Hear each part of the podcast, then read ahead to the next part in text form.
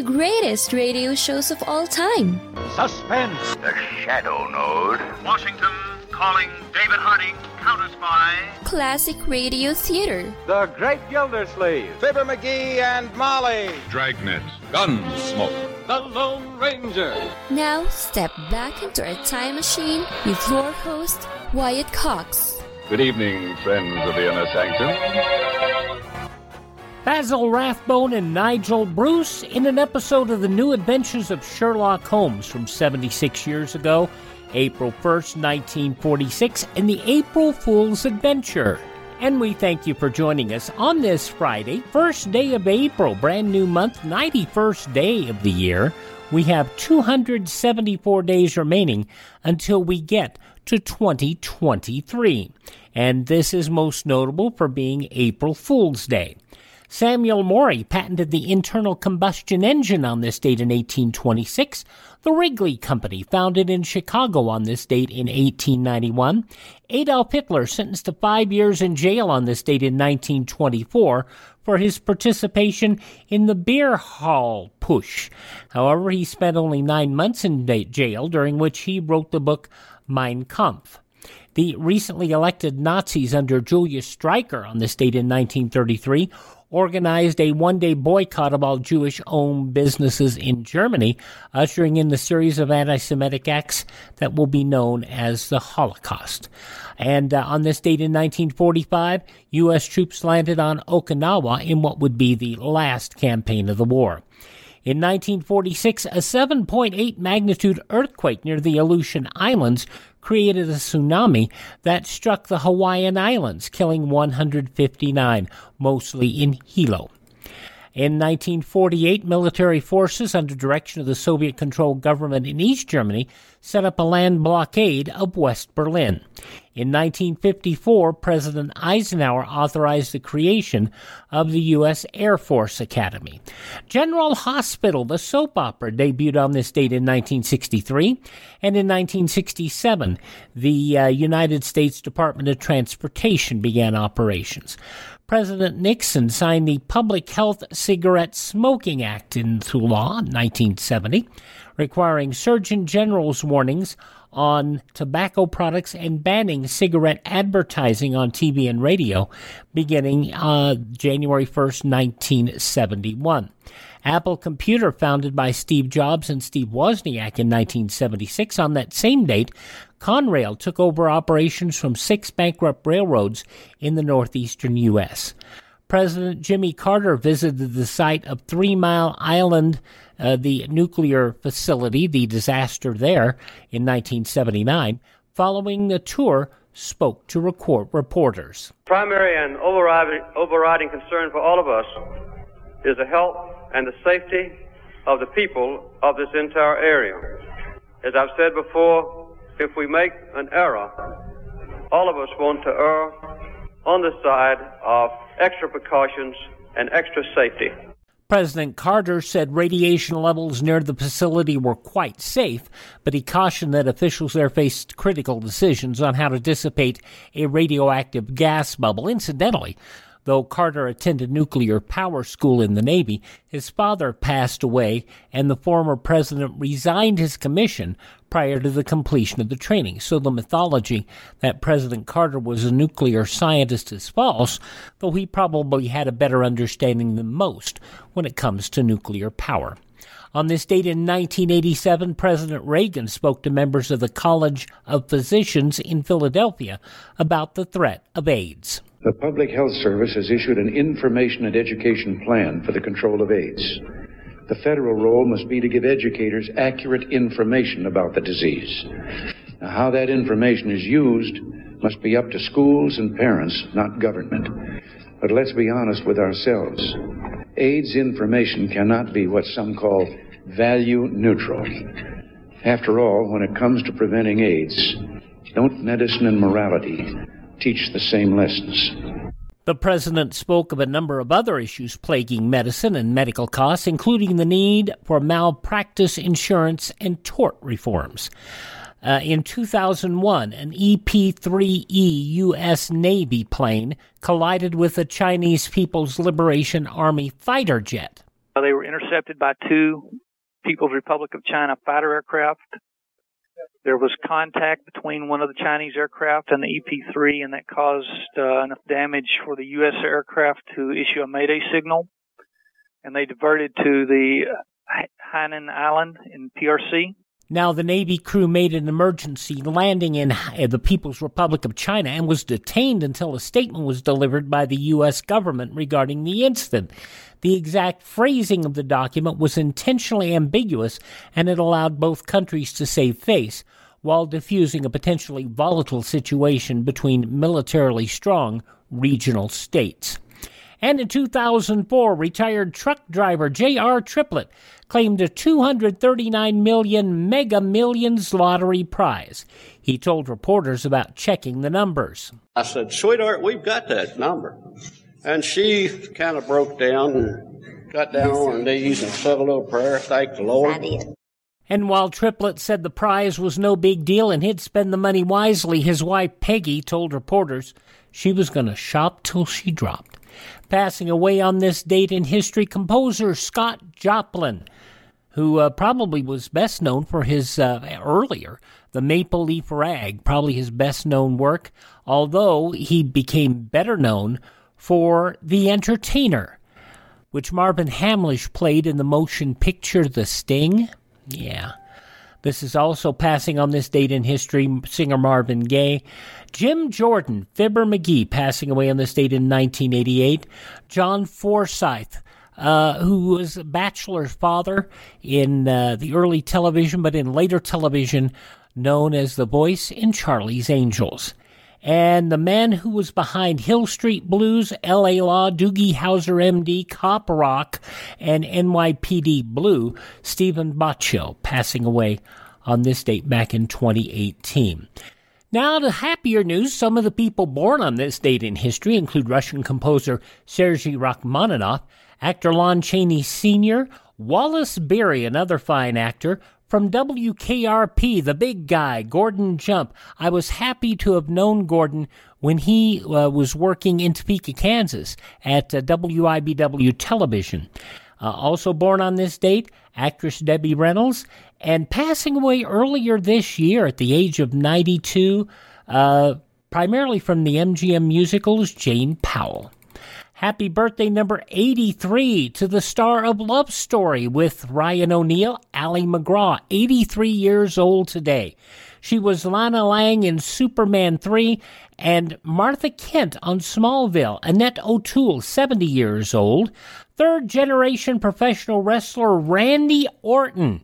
Uh, I happened to actually see all three perform in person, uh, but not at the same time. I saw his fa- his grandfather Bob Orton Sr. perform in Kansas City. I saw uh, Bob Orton Jr. Uh, in the WWE and Randy Orton, 42 years of age today. He was Jimmy Olsen in Superman Returns. Sam Huntington, 40 years old, from Saturday Night Live and Mad TV.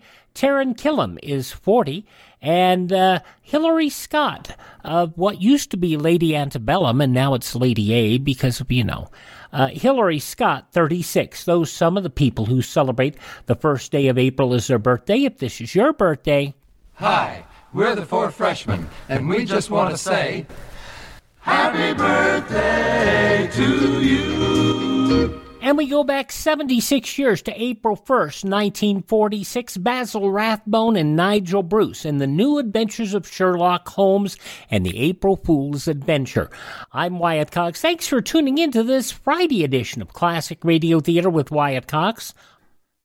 Sherlock Holmes had a quite a good run in radio. In fact, to this date, uh, the folks at Imagination Theater are still producing Sherlock Holmes adventures to this date.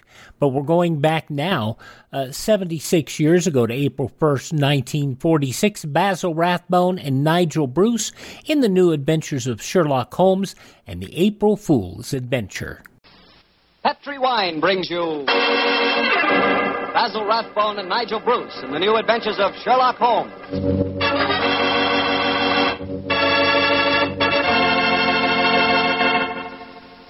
The Petri family, the family that took time to bring you good wine, invite you to listen to Dr. Watson tell us another exciting adventure he shared with his old friend, that master detective, Sherlock Holmes.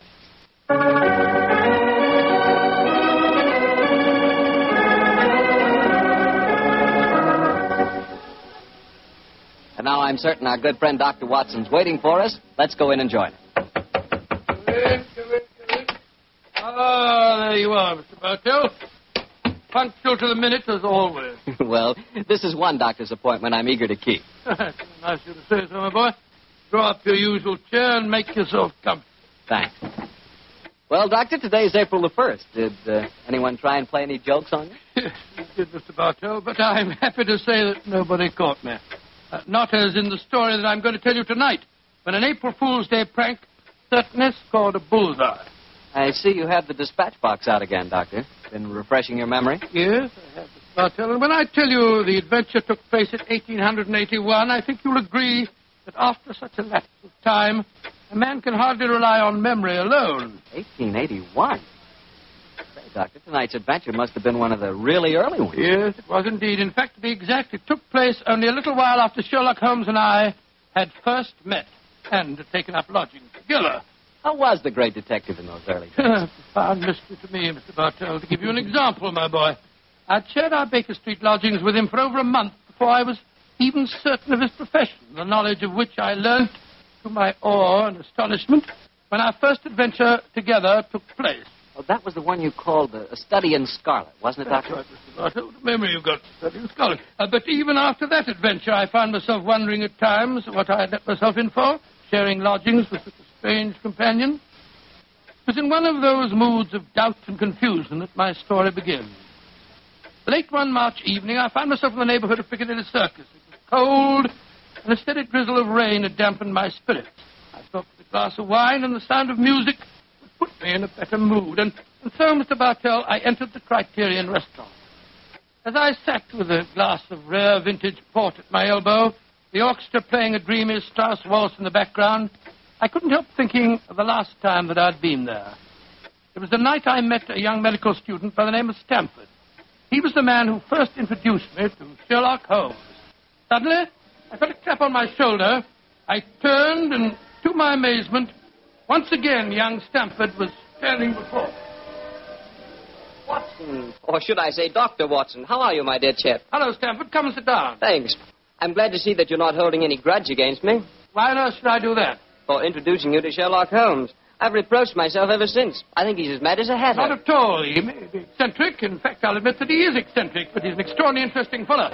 He'll make a great name for himself as a private detective one of these days. You'll see if I'm not right, Stamford. I saw something about him in the paper the other day. Yes, I expect that was the Lauriston Gardens affair, wasn't Yes, yes, it was. He's a brilliant man, Stamford. Quite brilliant. Hmm. So I must admit he's difficult at times. He works like a fiend as a rule, but occasionally a reaction sets in for days at a time. He'll lie on our sofa, hardly uttering a word or moving a muscle from morning to night. It's depressing, I must say. I think he takes himself too seriously. Yes, perhaps you're right. How would you like to join in a little plot? Potter, against Holmes? Yes, yes, uh, just a rag, you know. We thought it'd be rather fun. We? Murphy and I, we were just talking about it. I'll call him over. Murphy? Oh, Murphy, I, I've seen him before somewhere, haven't I? I'm sure you must have done. He's been around at the hospital, and any time you go into the British Museum, you'll find him there.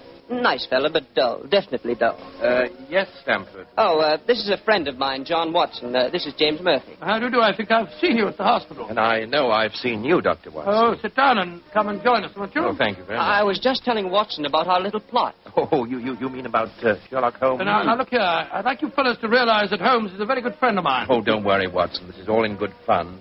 Don't you realize what the date is tomorrow? First of April, isn't it? Yes, April Fool's Day. Oh, now I see. You're going to play an April Fool's Day joke on, on Holmes. Yes, that's our plan. Well, it's hardly our plan, Stamford. It's really Lady Anne Partington's idea. You see, Holmes was very rude to her when she visited the hospital recently, and she wants to, uh, well, you know, take him down a peg or two. Sounds innocent enough, but I must say he's inclined to be rather arrogant at times. Well, what's, what's the plan? Well, we'll need your help, Watson. You must be careful not to give the joke away. I'll bet you a fiver that Holmes falls for the whole story, hook, line, and sinker. now, here's exactly what we're planning to do. Lady Anne is going to call on Holmes at Baker Street in the morning. Lady Anne, I'm very flattered that you called to see me in my professional capacity. Surely, my dear man, you didn't think this was a social call. You were much too rude to me at the hospital the other day for that. That was the point I was trying to make. Uh, please sit down, won't you? Here, take this chair, won't you, Lady Anne? It's by far the most comfortable chair in the room. Oh, thank you, Dr. Watson. And now, what can I do to help you? You've heard of the Elphinstone Emerald. Oh, yes, yes, indeed. A magnificent stone of very considerable value. An heirloom in your family, I believe. Yes, Mr. Holmes. I keep it in a wall safe in my bedroom. This morning, when I had occasion to go to the safe, I discovered that the emerald had been stolen. Stolen? Good Scott. What a shocking business. Of course, you want Mr. Holmes to recover it for you. A remarkable deduction, my dear doctor. Uh, Lady Anne, when you opened the safe, did you observe any signs of it having been tampered with? Oh, I, I think it's rather stupid to sit and answer questions here in Baker Street. Uh, why don't you come over to my house in Cavendish Square and examine the safe for yourself? Uh, you are a detective, aren't you? Uh, Lady Anne, uh, just now you accused me of rudeness. I assure you that mine, at least, was unintentional. Oh, come, come, come, Holmes. Don't be so touchy. I can promise you a substantial fee, Mr. Holmes. I'm a struggling practitioner and a new profession, eh? My poverty, but not my will, consents. I pay thy poverty, and not thy will. You see, I can quote my Shakespeare, too, Mr. Holmes. My carriage is waiting, gentlemen. Let's drive over to Cavendish Square at once, shall we?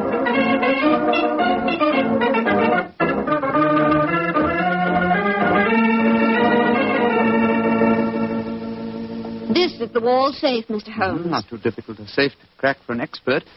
You placed the emerald in it last night, you say? Yes, when I went to bed.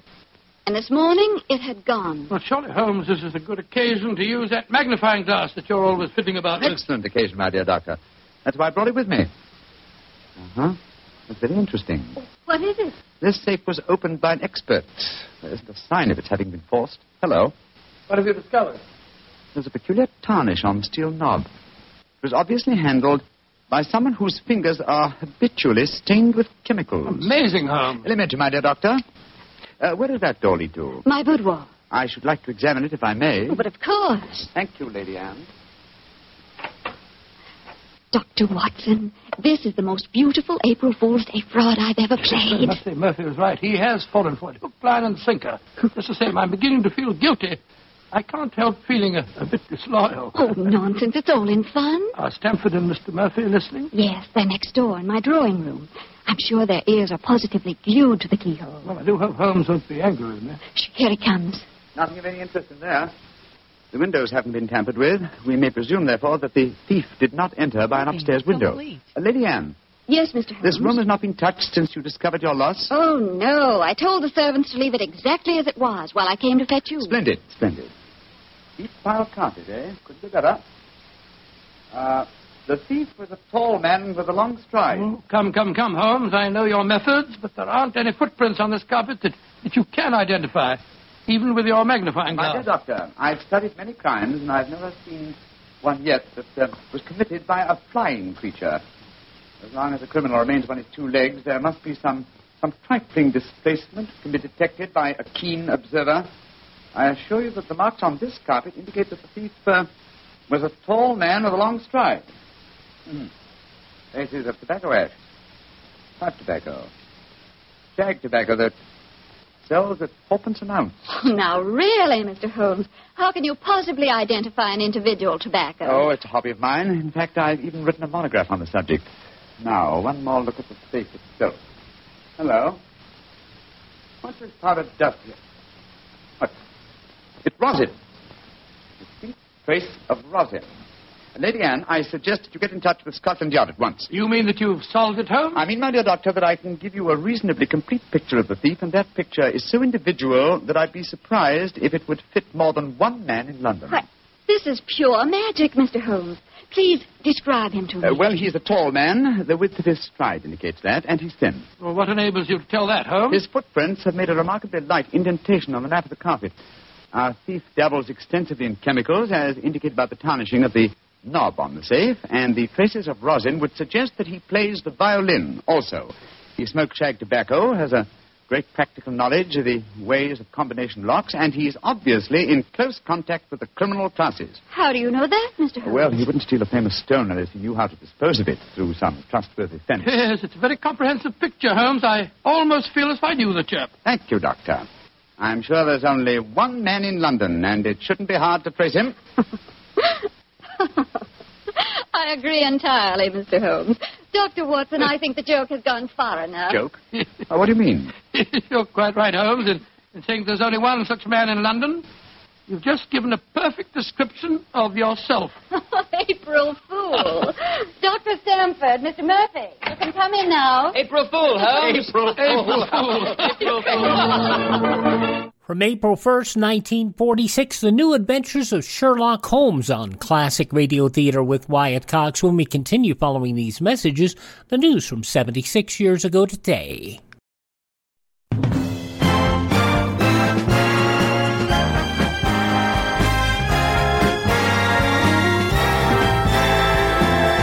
Thank you for tuning in to Classic Radio Theater with Wyatt Cox. This hour, an episode of The New Adventures of Sherlock Holmes, as it was originally broadcast on Monday, April 1st, 1946. In the newspapers of that Monday, 76 years ago, these were some of the headlines.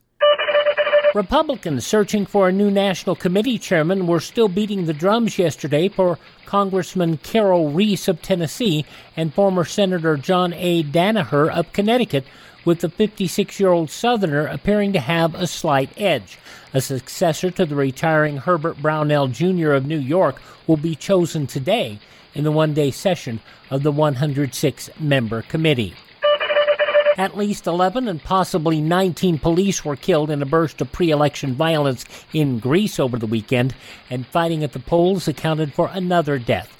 Voting was heavy despite the left wing EAM's vigorous campaign urging registrants not to cast ballots, and returns from 20 Athens polling stations at midnight last night showed the populists far ahead. More than 400,000 United Mine workers struck the soft coal industry early today, forcing a 26 state shutdown that raised a new threat to reconversion.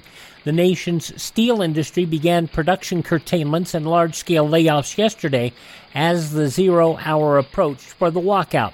Spokesmen for the steel industry say that cutbacks will reach 50% of normal operations within two days. They contemplate a complete shutdown if the strike lasts more than two weeks. President Truman made no attempt to forestall the walkout. He was said to feel that the union and operators should continue to strive to resolve their differences through collective bargaining. Leaders of a far flung Nazi conspiracy caught napping in a series of lightning pre dawn raids yesterday in Frankfurt, Germany, and were yanked from their beds before they could fire a single shot in self defense. That from U.S. Army counterintelligence officials. Brigadier General Edward L. Seibert, the U.S. intelligence chief, said over 200 Nazi suspects more than 80% of those earmarked for arrest in the American occupation zone had been jailed by noon yesterday. The Soviet Union dramatically expressed its confidence in the United Nations last night by paying in full its $1.7 million contribution to the United Nations $25 million working capital fund. In the midst of a grave crisis within UNO over the Iranian problem, the Soviet Union became the first of the Big Five nations to make its full contribution for the work of the organization. A group of war veterans tired of having Mississippi made an international laughingstock yesterday called on fellow Mississippi veterans to defeat Senator Theodore G. Bilbo by uniting behind candidate Nelson Trimble Levings of Gulfport. George L. Gilbert, who recently married Helen Boyington, the former wife of Marine Corps ace General Pappy Boyington, was reported in fair condition yesterday after police said he swallowed a quantity of disinfectant. And Shirley Temple, the most popular little girl in the world, is expecting a baby.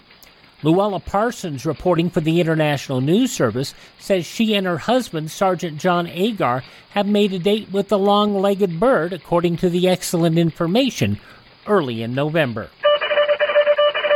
And those some of the day's top news stories as reported in the newspapers of Monday, April 1st, 1946, on your radio, The New Adventures of Sherlock Holmes, which continues now on Classic Radio Theater with Wyatt Cox. Come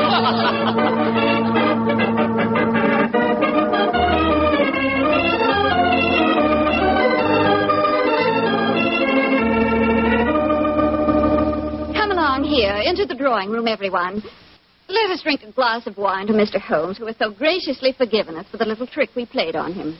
And also to Dr. Stamford, who thought of the whole idea. Uh, no hard feelings, Holmes. Oh, no, Doctor. Though it was a rather embarrassing experience. When Murphy told me about the plan, I, I just couldn't resist joining him. Ah, here you are, Holmes. Here's a drink. Thank you, Stamford. You know Murphy, don't you? Uh, no, I don't think we've met. How do you do, sir? Uh, how'd you do, Holmes? How, how did you like the little game we played on you? It was rather a salutary experience. I suppose you gave them all the details to build up the picture of me, eh, Yes, Doctor? as a matter of fact, I did, Holmes, and knowing some of your methods, we tried to plant every clue that you'd pick up. Very neat job, too. And incidentally, a perfect example of the dangers of deductions based on purely circumstantial evidence.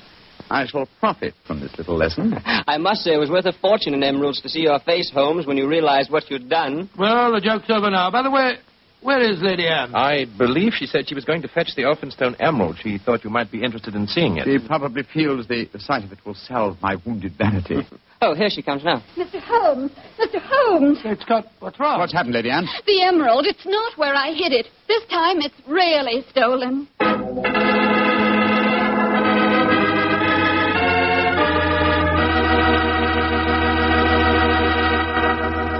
Dr. Watson's story will continue in just a few seconds. April 1st, 1946, The Adventures of Sherlock Holmes on this Friday Classic Radio Theater with Wyatt Cox. On Saturday's Classic Radio Theater, another episode of Pat Novak for Hire, one of Jack Webb's first leading roles in national radio. This was originally broadcast on April 2nd, 1949, Escape from Prison. A priest puts Pat on the trail of an escaped convict named Joe Feldman. This leads to a slit throat, a dead cop, and a standard frame. That's coming up on Saturday's Classic Radio Theater, but right now the conclusion of the new adventures of Sherlock Holmes, starring Basil Rathbone and Nigel Bruce. If you're wondering why they're so comfortable in these roles, they did play uh, Sherlock Holmes and uh, uh, Dr. Watson in 14 films between 1939 and 1946. The conclusion of the April Fool's adventure, 76 years ago today, April 1st, 1946. Dr. Watson, your April Fool Day plot kind of backfired on you, didn't it? Yes, Mr. Bartell, it was a perfect example of the, uh, of the biter bit. Well, what happened next? I suppose Sherlock Holmes went into action once again. That's, uh, Mr. Bartell, and it gladdened my heart to see the change in the fella. I confess I'd felt rather ashamed of my part in the prank, for I could see that Holmes's pride had been hurt. But now, with a definite crime before him, the difference was amazing. He suddenly became a dynamo, galvanized into action as he stood there, firing questions at the other members. Lady Anne, who beside yourself knew of this fresh hiding place? Both Murphy and I did. Yes. Uh, after we left our deliberate clues on the safe, we went with Lady Anne and saw her secrete the emerald in the top drawer of her dressing table. We thought it would be all right there. After all, as soon as the joke was over, I was going to put it back in the safe. Now, I think our wisest plan before we question the servants would be for each one of you who were in this April Fool's Day prank to submit to being searched. Holmes, surely you don't suggest that any one of us took the emerald? No, Stamford, I don't. Uh, but if any one of you four are not guilty, this will be a splendid way of proving your innocence. I say, steady, Holmes. You're not suggesting that Lady Anne stole her own emeralds, are you? Are you, Mr. Holmes? I'm suggesting nothing, but I may point out that the recent vogue for the insurance companies has provided another interesting motive for these so-called thefts. I resent your insinuation. It's outrageous. Lady Anne, if I'm to recover your emerald, I must at least consider every possibility. A search is the most immediate practical action. and Perhaps you'll retire into the next room while I persuade these gentlemen to submit to being searched. Very well, but but I think you're in danger of making a fool of yourself once again. No, w- wait, don't, don't go, Lady Anne. A search won't be necessary. What do you mean, Murphy? I, I must throw myself on your mercy, Lady Anne. I confess that I stole the emerald. Murphy! After you put it in the drawer, Lady Anne, I, I slipped back into the room and took it out. Murphy, that's a criminal action. I, I know it, but I'm poor. I need money desperately for my mathematical research. I knew the emerald was priceless, and I, well, I couldn't resist the temptation to take advantage of a joke. Here, Lady Anne, here's the stone, and please don't prosecute me. Please don't. It'd be my ruin. May I examine the emerald, Lady Anne? Thank you. Well, Mr. Murphy, I won't pretend that I'm not deeply shocked. I must ask you to leave my house. But you won't prosecute me, will you? It was a moment's temptation. No, uh, no, I won't prosecute you. Holmes? What are you doing with the emerald? Well, knowing something of the deceptive ways of thieves, I came on this case fully prepared to test the emerald when I found it. Now, uh, a drop of this acid on this vial, so. Mr. Holmes, what are you doing? You'll injure the stone. Oh, no, uh, not if it's a true emerald. Uh huh. Look at that. Good Lord, the acid's eating to the stone as if it was sugar. Then that means. It means, Lady Anne, that Mr. Murphy has just imperiled his honor and his freedom to steal a singularly beautiful fake.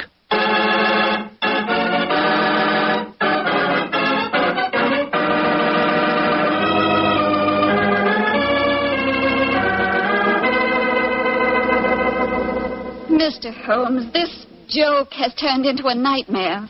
Is there no way of recovering my emerald? I hope so, Lady Anne. I've been taking steps in their logical order. The servants have all been questioned. We've searched Mr. Stamford and Mr. Murphy. Yes, most humiliating experience. Made me feel like a criminal. Well, personally, I was only too thankful to submit to a search this time. I, I knew I had nothing to worry about. You yourself, Lady Anne, you, you consented to being searched by the police matron that Holmes sent for? Only because he threatened to send for the police if I didn't. But distasteful though it was, I'd rather endure that than have this story on the front pages of the newspapers. And in spite of all these rather unfriendly proceedings, we've got exactly nowhere as regards finding the emerald. No, Stamford, but we have at least eliminated the possibility that the thief is secreting the jewel on his person. Still somewhere in these two rooms, eh, Holmes? I think so, though there is one remaining possibility. And that is? That the fake stone was substituted for the real emerald sometime before all of you engineered your April Fool's Day joke. Oh, no, Mr. Holmes, that's not possible. I know it was the genuine emerald I took out of the safe this morning. How can you be sure? The substitute was an excellent imitation. Without a chemical test such as I performed, it would be hard to be certain. I can tell you why I'm certain. Last night, Papa came to dinner and brought a Mr. Vanderleider of Amsterdam. He examined the stone, and you'll agree that a jewel expert like that couldn't be fooled. That's true, Lady Anne. And what did you do with the emerald after Mr. Van der Vanderleider left? I locked it in my safe and went to bed. Mm-hmm. I didn't unlock the safe again until Dr. Stamford and Mr. Murphy came here this morning. That settles it then. The real emerald is still hidden somewhere in these two rooms. But where? That's the question. I must say it's completely mystifying. Well, let's go back to what we were all doing at the exact moment you came into the room, Lady Anne, and informed us of the loss of your stone. Now, we were. Uh, we were drinking a toast to you That's and. it. Uh, Lady Anne, hard thinking is, uh, well, it's thirsty work. Oh, I'm so sorry. Let me get you something. Uh, a glass of port, perhaps. No, no, thank you, but I, uh, I observe that you have a remarkably comprehensive assortment of liqueurs. I wonder if I might have a glass of creme de menthe. Oh, of course. I'll get it for you. Creme de menthe in the middle of the day, Holmes. I knew you were eccentric, but this really takes. This bottle, it it clinged as I picked it up. I thought it might, Lady Anne. There's something inside it. Allow me, madam. Thank you. I'm sure you won't mind if I waste this liqueur on the aspidistra. Oh, no, of course not. So. Lady Anne, allow me to restore to you the Elphinstone Emerald. Great Scott. Amazing. Fantastic. Ingenious. The one safe hiding place in the room. Where could a green gem be more effectively hidden than in a bottle of green liqueur? But who stole it? Who substituted the fake stone? Frankly, I don't care. The gem is restored. That's all that matters. Uh, I prefer not to go to court. Neither you nor I, Mr. Sherlock Holmes, would show up in the best of lights. And my father would disapprove of this whole affair, I'm afraid. Just as you wish, Lady Anne. In either case, I shall expect your check for my services in due course.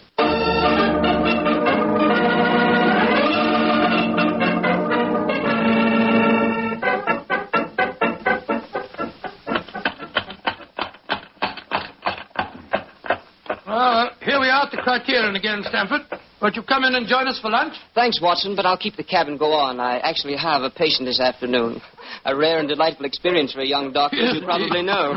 As rare and delightful as a client is for a young detective, eh, Stamford? I quite understand, and I'm correspondingly grateful to you for your, your profitable hopes. I'm glad it was profitable for you.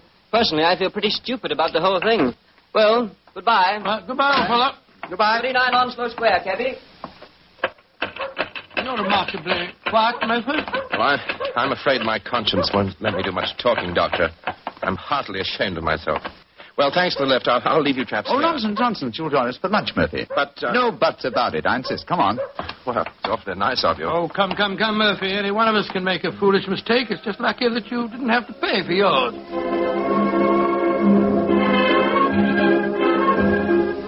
Monsieur wishes it, David. Yes, for three, please. This way, monsieur.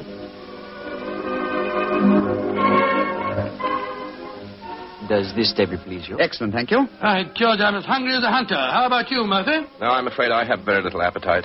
This whole case has upset me dreadfully. You mustn't take it too much to heart, Murphy. Uh, by the way, Doctor, I'd like to have your opinion on the case. Who do you think staged the theft of the emerald today? Perfectly obvious to me. Lady Anne Partington did it herself to collect insurance money. If she hadn't, she'd have insisted on your finding the thief. But uh, you needn't worry, old chap. You'll get your fee all right, I'm sure of Oh, that. I'm not worrying about the fee. But I assure you, Lady Anne did not engineer that fraud today. You, you, you mean that it was Stamford? Tell him who was responsible, my dear Murphy. But how should I know? Oh, come now, Murphy. Let's not fence any longer. You did an excellent job, a superlative job. I was um, almost sorry to spoil it for you. I don't think I understand you, Holmes. Oh, yes, you do, Murphy. You're a splendid actor, too. I was so deeply touched when you had apparently stolen a fake jewel, and uh, all the time you knew that the real one was safely hidden in the bottle of creme de menthe. To be abstracted at uh, your leisure. you scoundrel. Holmes, do you mind telling me what's going on here? I'm completely and absolutely in the dark. Surely it's obvious, my dear doctor. The imitation emerald was a brilliant copy. What makes you so sure of that, my dear Because Holmes? this April Fool's Day hoax was only conceived yesterday, or that is what you wish the others to believe. Such a superb paste gem could not have been made at such short notice. Therefore, it must have been prepared by someone who knew about the hoax before it was arranged. Now, my dear doctor, when Stamford told you about the plan last night, whose idea did he say it was? He told me that it was Lady Anne Partington's plan. Precisely. And yet Lady Anne referred to it today as Stamford's idea. Obviously, you, my dear Murphy, presented the plan to each as the notion of the other, and so only you could have arranged the real theft behind the hoax. I repeat, a splendid job. Thank you, Mr. Holmes. May I, uh, may I also compliment you on your cleverness in frustrating my plot? Look here, what is all this? One of you is a criminal, the other's a detective. Yet you're throwing each other compliments as if you were in the same profession. The dividing line between the criminal and the criminal investigator is thinner than you might imagine, my dear doctor. How very true, my dear Holmes. Would you consider coming over to my side of the line? Together, we'd make an unbeatable team. Oh, oh you flatter me. Nevertheless, I must decline your offer, Mr. Murphy. Oh, a pity. On your side of the line, you'll never be a rich man. But by the way, for your edification, my name is not Murphy, though Stamford insists on thinking it is. Then what is your name, you scoundrel? Your friend says the word scoundrel so much better than you, Doctor. Uh, my name? My name is Murtry. Oh, indeed. Uh, spelled M-U-R-T-R-Y? No. Dear me, I have so much trouble with my name. People will either misspell it or mispronounce it. I'm afraid I'll have to begin calling it the way it looks. M O R I A R T Y. Moriarty. Moriarty. I shall remember that name. I have a feeling we shall meet again. I trust that we shall. You've won the first round, Sherlock Holmes. I admit that. But I believe that um, a return match is indicated. I shall look forward to it, Moriarty.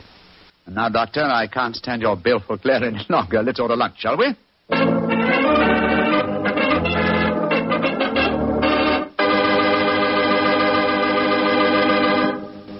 Doctor, that was a pretty hectic April Fool's Day. Yes, it was. I, I never want to see another one exactly like it. I don't blame you. Uh, before you go, Mr. Bartell, I want to urge our friends to do all they can to save on the use of all wheat and rice products, and also fats and oils. There are millions of families literally starving to death in Europe and Asia. We're not being asked to give them our food, but just being asked to take it easy on certain foods so that there will be some left for them to buy. I know there isn't one person listening to me tonight who would knowingly let anyone starve. And remember, unless you do help, thousands of little children will starve. So please, let's share a meal and save a life. Tonight's Sherlock Holmes adventure was written by Denis Green and Anthony Boucher and was suggested by an incident in Sir Arthur Conan Doyle's story, A Study in Scarlet. Music is by Dean Fosler.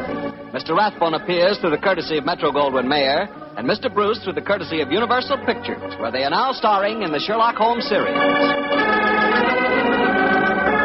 The Petri Wine Company of San Francisco, California, invites you to tune in again next week, same time, same station. Sherlock Holmes comes to you from our Hollywood studios. From 76 years ago, April 1st, 1946, The Adventures of Sherlock Holmes on Classic Radio Theater with Wyatt Cox. Please thank this radio station and support their advertisers. It is their kindness and courtesy that allows us to be with you each and every time we roll around. And don't forget, if you miss a day on this radio station, you don't have to miss a single show. We hope that uh, if you miss the show, you can go to iHeartRadio, Spotify, Spreaker, TuneIn, Apple Podcast, Google Podcast, or Amazon. Just search for Classic Radio Theater with Wyatt Cox. That's Classic Radio Theater with Wyatt Cox. And by the way, you can visit my webpage here the show as well. Uh, you can also learn about building a classic radio collection of your own. You can contact me there, find all of our social media contacts. That webpage, classicradio.stream. That's classicradio.stream. Have yourself a great weekend, won't you please? Tell all your friends the great radio shows are right here at this spot on the dial. Classic Radio Theater with Wyatt Cox on your favorite radio station.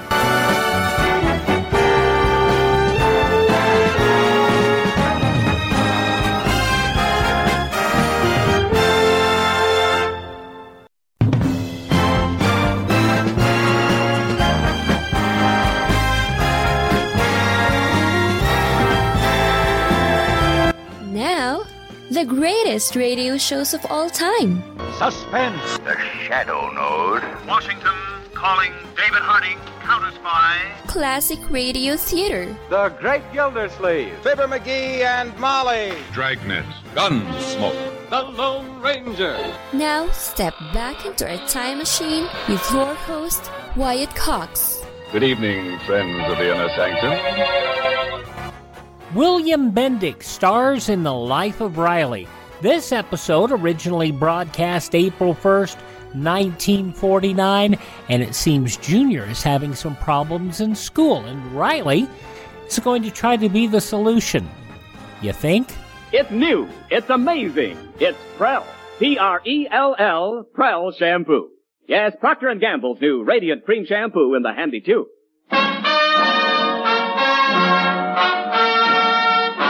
Prell brings you The Life of Riley.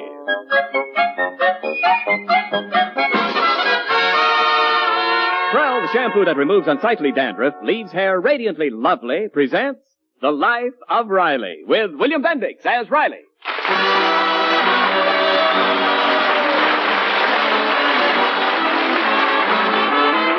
Every father dreams that someday his son will achieve the fame which he himself longed for but never attained. Thus, the scientist dreams his son will be another Einstein. The musician dreams of another Toscanini. The artist of another Rembrandt. And Riley the Riveter. What is his dream for Junior? Well, let's take a peek inside Riley's mind as he lies prone on the living room couch indulging in his favorite daydream. There's a vacant, faraway look in his eyes. In fact, 3,000 miles away in Ebbets Field. He even hears the roar of 50,000 frenzied Brooklyn baseball fans. He can even hear the imaginary voice of an announcer over an imaginary radio. What a ball game this is, folks. The last game of the World Series, the last half of the ninth.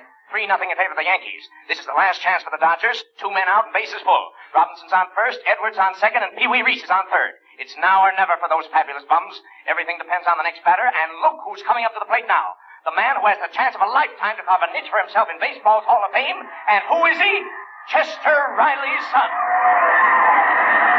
He's the sensational new rookie who was coached and taught every trick in the game by his father, Chester Riley, who was a baseball immortal. You remember Chester Riley when he pitched for the White Sox in the Laundry Workers League. and now Chester Riley's son is stepping into the batter's box. Come on, Junior! There's the windup. Here comes the pitch. See right one.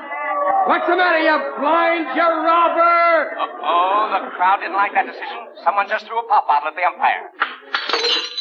Here's the windup. Here comes the pitch. Oh, Chester Riley's son stepped into that one. A long, hard drive to center field. DiMaggio's going after it, but he can't get it. And Chester Riley's son is rounding first. He's rounding second. He's rounding third. Honey, is Junior home yet? Eh? Not yet, Peggy. Just rounded third. Slide, Junior! Slide! well, what on earth are you talking about? Oh, oh, it's you, Peg.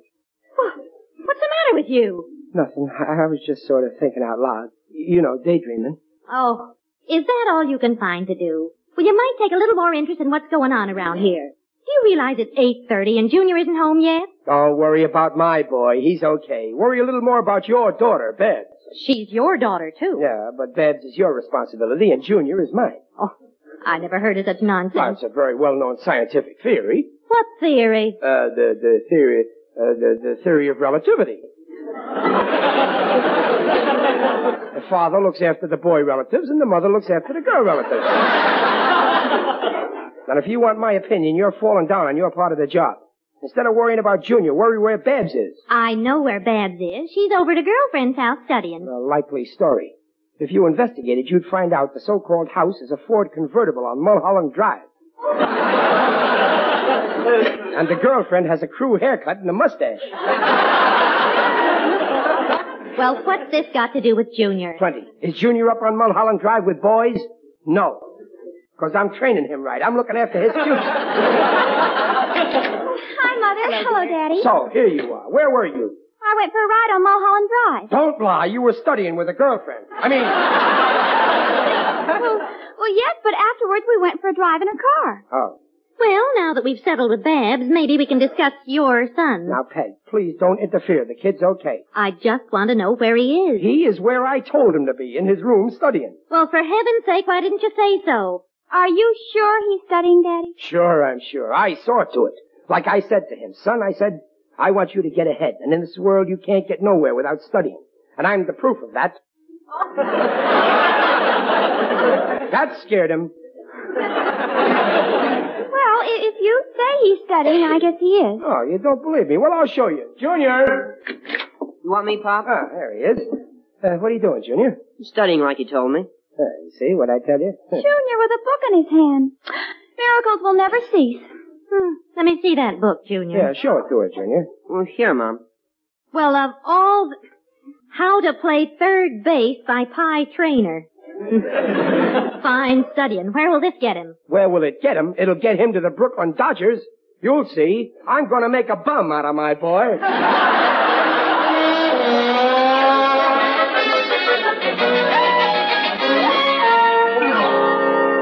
Hi, Peg. I'm home. Well, it's about time. I've been waiting for you. All right, what's the matter? I want you to speak to Junior. Sure. Hello, Junior. Hello, Pop. How many hits you get today? Riley, this is serious. Your precious son, Junior, brought home a note from his teacher. Now, just listen to this. Oh. Dear Mr. and Mrs. Riley, I regret to advise you that your son, Junior, has not been doing the work of which he is capable. Of late, his work has been decidedly below average. Chip off the old block. That's just what my teacher used to say about me. Riley, this is serious. Ah, don't get excited, Peg. Junior's still the best third baseman that school ever had, and that's what counts with me. I see. Well, all right. Just listen to the rest of her note. Your son's chief interest seems to be baseball. Of course. But unless there is a marked improvement in his work, even though he is the star of the ball team, he will not be eligible to play. What? Not play? Junior, what have you been up to? Why don't you pay attention to your schoolwork? That's a fine boy you got here. Oh! Now he's my boy, huh? Well, I've been paying attention, only we had this algebra exam and I failed. I I didn't have time to study for it. Oh, no? Well, I got a few questions to ask. First question, why didn't you have time to study? Because you made me read that book on how to play third base. Uh, Peg, you got any questions? I told you all this baseball would make him neglect his work. That's got nothing to do with it. Where's your brains, Junior? Can't you pass a simple exam? Well, it was tough. Well, the other kids passed. You're as smart as the next guy, ain't you? Yeah. Well, then copy off of him.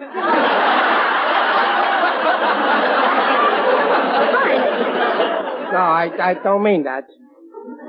Fine thing, kicked off the team. An outlaw. Well, I still have a chance, Pop. My teacher gave me an algebra problem to do at home, and if I get it right, I can play. Yeah, well, you better get it right. You're gonna buckle down. Yeah, but gee, algebra's so tough. Then ask for help.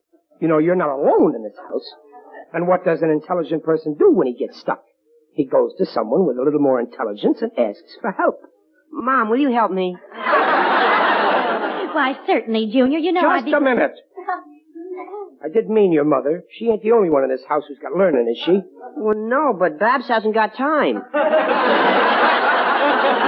I don't mean Babs, and I don't mean your mother. You've got one guess left. And you better guess good.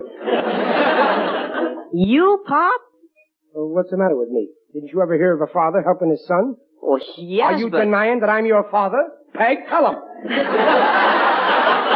Now, Riley, you're busy. I'll help Junior with No, no, that's my responsibility. And please don't interfere. I have made up my head.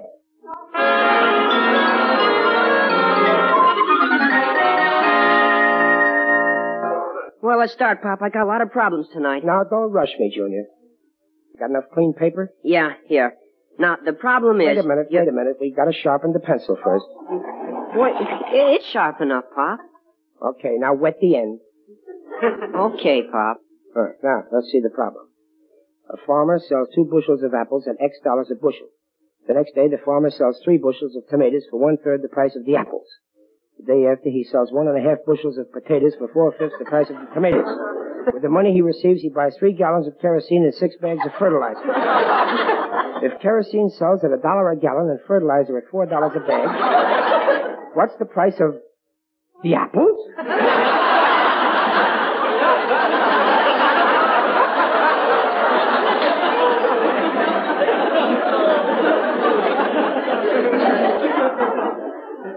Maybe we better sharpen the pencil more. Pop, you just have to find X. Yeah, X. Yeah, sure. Now, let's see. Farmer, uh, apples, uh, tomatoes, uh, potatoes, uh, kerosene, uh, fertilizer. You got the answer, Pop? I don't even get the question.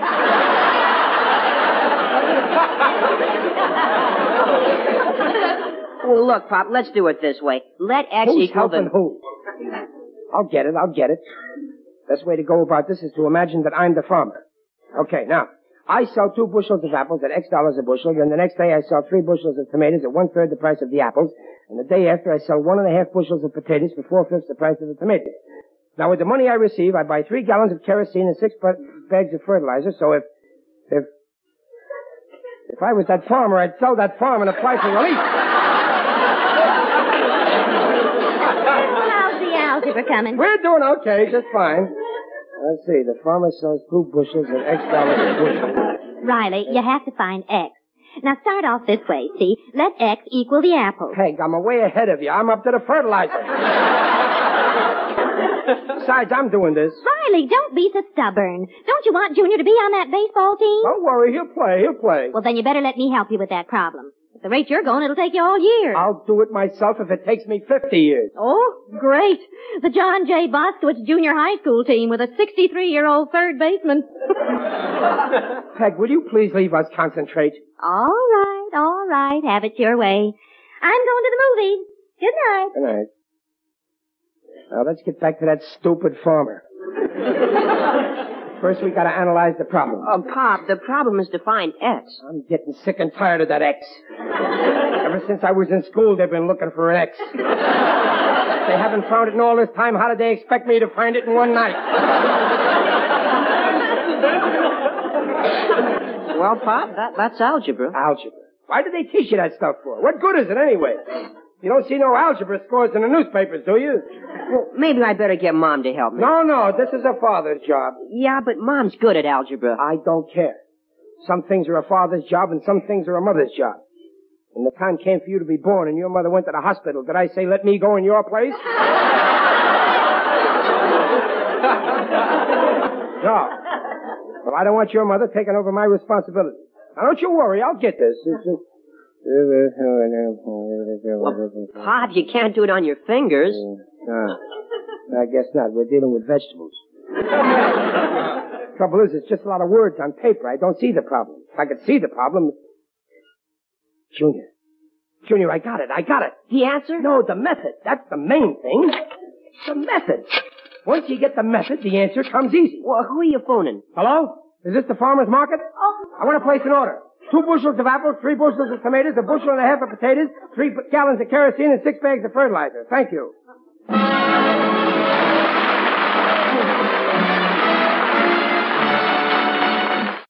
April 1st, 1949, The Life of Riley on Classic Radio Theater with Wyatt Cox. Now on Classic Radio Theater with Wyatt Cox, more of William Bendix and the Life of Riley, April 1st, 1949. Before we rejoin Riley, the baseball fan, I'd like a word with you movie fans who want to see a fresh and funny film. Prell Shampoo's Life of Riley show is now an hilarious new motion picture, starring Riley himself, William Bendix. You'll enjoy seeing all the Rileys, plus Jim Gillis, and of course Digger O'Dell when the Life of Riley movie plays in your community. And now back to the Life of Riley. Of all the crazy things I ever heard of, just to solve an algebra problem, twelve dollars. It was worth it. Besides, that stuff won't go to waste. What on earth are we going to do with all those apples? We'll make applesauce. And three bushels of tomatoes. We'll make ketchup. And what about Don't ask me what we're going to do with that fertilizer. six bags? We'll mail it to your mother in the Bronx. She's got that geranium in her window box. Who ever heard of working out an algebra problem by buying all this stuff? It did the trick, and that's what counts. When Junior shows his teacher he got the right answer. Are you sure you got the right answer? Sure, I'm sure. I know when I get something right. And if I didn't get that problem right, I'll eat that algebra book. Hello. Oh, there's Junior. Now you'll see. Well, what'd the teacher say? Everything fixed? Yeah, you fixed me good. It was all wrong. Huh? But, but it can't be. I'm, I'm positive I... How could it be? How will you have that algebra book? With uh, ketchup or applesauce? That means no baseball. How could that teacher do this, Junior? What an ungrate. After you bought her that whole bushel of apples. Well, she's given me one more chance. The guys in the team asked her to. She gave me some more problems, real hard ones. But if I get 'em right, I can play. Yeah, well, this time you're going to get 'em right. I'll see to that. You mean I'll see to it. Now, come on, let's get to work. Now, wait a minute, Peg. I told you this is my I my... don't think you should interfere. Who's interfering? Pop, I gotta get him right this time. Let Mom help me. No. No, you'll work him out by yourself. Junior, I've told you a thousand times you've got to learn to stand on your own two feet. You're getting to be a big boy now. Don't go crying to your mother whenever you have a little problem. Well, gee, Pop. Now, you sit right down there, Junior, and get to work on those problems. I'll see that you get quiet so as you can concentrate. Okay. Now, you you got everything you need? Yeah, I'm all set. Now, good. Listen, now listen, Peg, I want perfect quiet. Junior's got to concentrate, so I don't want to hear a word out of anybody. Peg, must you click your knitting needles that way? How you doing, Junior? You got the first answer? Well, don't give up. Don't get discouraged. Just keep concentrating. That's the important thing. Concentration. Takes time. Rome wasn't burnt in a day. Just keep plugging away at it. You'll get it. You'll get it. Peg, please, I told you those knitting needles. Tone them down. Junior's got to keep his mind on his work. How you doing, Junior? Just, just keep at it. Mother, did you? Dance, must you come in a room screaming at the top of your voice like that? Can't you see Junior's trying to concentrate? How can he think if people keep barging in talking at the top of their voice? And Peg, please, I told you twice already, those needles. They're distracting Junior. Can't you get rubber needles? Try not to pay any attention, son. Just keep concentrating. Don't let nothing distract you. You got the first one yet? Well, don't worry, you'll get it. Concentration, that's the main thing. I've never seen anything you couldn't lick by concentration. Trouble with most people is that the least little thing distracts them. How's it coming? You got it yet? Well, don't get panicky. You'll lick it. Just keep your mind on the subject. I can't stand it. How can I think with all this noise? Junior, wait, come back. there, you see, Peg, I told you not to make so much noise with your knit needle.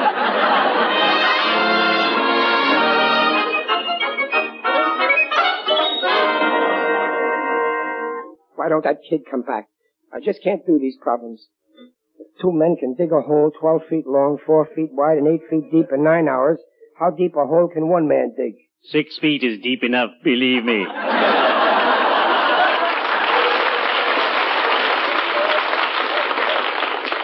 Oh, it's you. Yes, it is I indeed. Digger O'Dell, the friendly undertaker. I didn't hear you come in, Digger. I got too much on my mind. All on account of Junior. Ah, yes, children can be a problem. Only today, a gang of hoodlums pilfered a sign from the baseball stadium and hung it on the door of my business establishment. Ooh, I was beside myself. Oh, why? What did the sign say? Special today, ladies free when accompanied by escort. You see, Digger, it's Junior's algebra problems. If he don't do 'em right, he can't play ball this season. Reminds me of my son, Pinewood. Woody wanted to be a ball player too, but the coach never sent him in the game. Finally, I said to him, son, you're spending so much time in the dugout, you might as well come into my business. I don't know what to do. Junior went out. He won't do the problems. I tried, but I don't know how to do 'em. Maybe you can help me, Digger. Well, I'm pretty good at handling figures, but not that kind. Arithmetic is my line, not algebra. Can't you get someone else to help you? Perhaps your dear wife? No, no, I can't go to Peg. This is my job. It's, it's a matter of pride. Oh, Riley, that's no attitude to take. My dear wife always helps me carry my burdens. I couldn't run my business without her help. I wouldn't know what's what or who's where.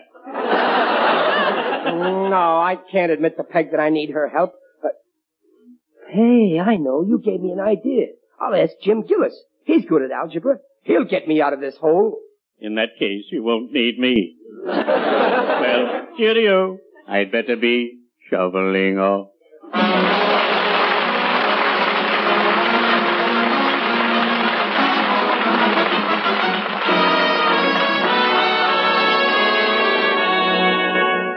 Hello, Gillis. This is Riley. Yeah. Yeah, listen, Gillis, old pal. I need your help. Yeah, you- you're good at algebra. Well, I got a few problems of juniors that I... You will? Well, I'll bring 'em right over. Boy, that Riley character was very smart when he come to me. The poor don't recognize his superior mental ability. Now let me see. If two men can dig a hole 12 feet long, 4 feet wide, and 8 feet deep, if two men dig a hole, who knows from digging? I'm a white collar worker. oh, Egbert, my darling son. Yes, Papa? Come here a minute, angel. If two men can dig a hole 12 feet long, 4 feet wide, and 8 feet deep in 9 hours, gee, this is tough. No wonder Papa couldn't do it. If two men can dig a hole... Oh, Mama, Mama, Oh my gosh, is Egbert going to get his mama to figure it out? Uh, April 1st, 1949, The Life of Riley. Thank you for tuning in to Classic Radio Theater with Wyatt Cox. That's me. The conclusion next, following these words.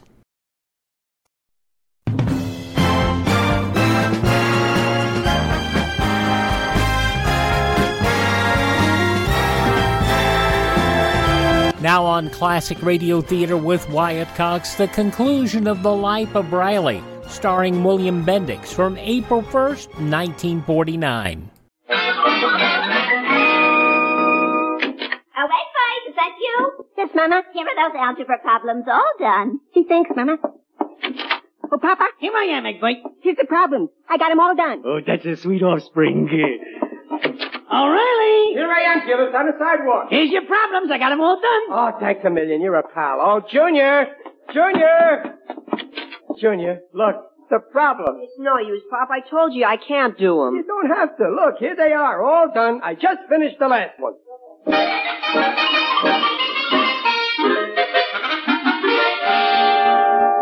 Why ain't he home yet? What's taking him so long? Well, why are you so nervous? I thought you were certain you got the problems right this time. Well, I got him right, all right. I ain't dumb, you know. I got Junior on that ball team, and all by myself, too. And in the future, Peg, you let me handle the boy. That's my responsibility. Pop, Pop, Pop. Junior, you made it. Yeah, the answers were all right. I'm on the team. You hear that, Peg? Yes, I hear. What did I tell you? Do I know how to look after my boy? Junior, remember who you have to thank for this. Thanks, Pop. You're swell. Yeah, come on, let's go tell Gillis. I gotta thank him. After all, if it hadn't been for him, I...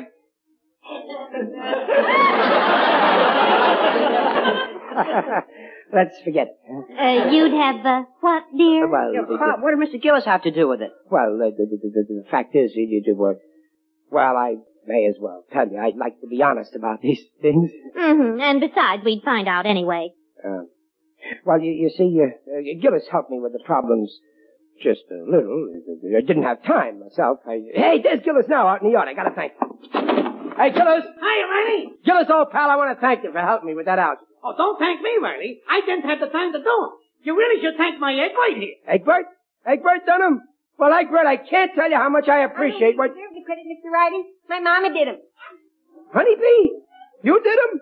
You worked... Oh, Honeybee, I can't thank you enough. Oh, don't thank me, Riley. I couldn't get nowhere with those problems, so I phoned Peg and she worked them out.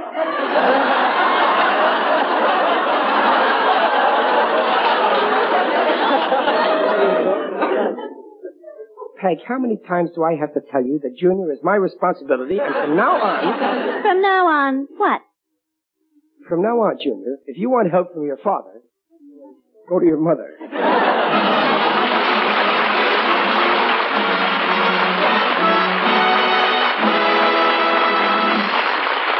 Folks, uh, usually every week at this portion of our program, we give you a final glimpse into the life of Riley.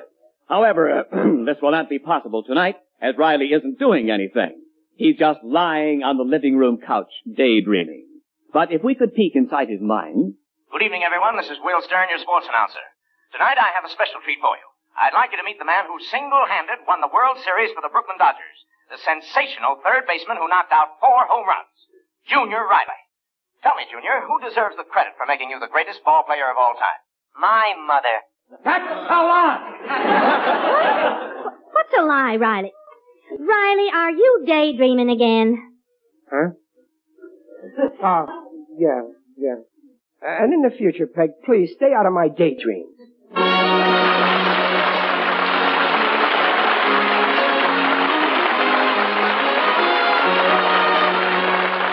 Procter & Gamble, makers of Prell shampoo, invite you to join us again next week to hear The Life of Riley with William Bendix as Riley. William Bendix is currently starring in the new motion picture comedy, The Life of Riley. The picture is now showing in 300 cities throughout the country, including Des Moines and Oklahoma City. Tonight's script is by Reuben Ship, Alan Lipscott, and Dick Powell. Mrs. Riley is Paula Winslow. Digger O'Dell is John Brown. The Life of Riley is produced by Irving Brecher. And remember, to get your rainproof rain scarf from Prell, just send your name and address with 25 cents and any size Prell carton to Prell, Cincinnati, Ohio.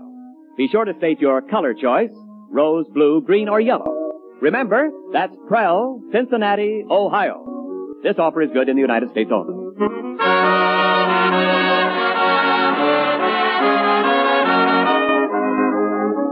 And that offer has likely expired since that was from April 1st, 1949. The Life of Riley on Classic Radio Theater with Wyatt Cox. Now on Classic Radio Theater with Wyatt Cox, something we've never done.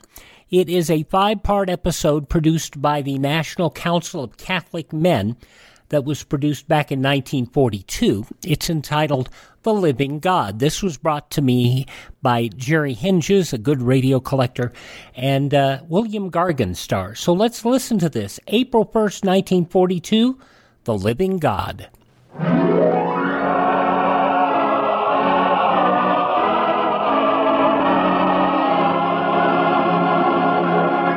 The Living God.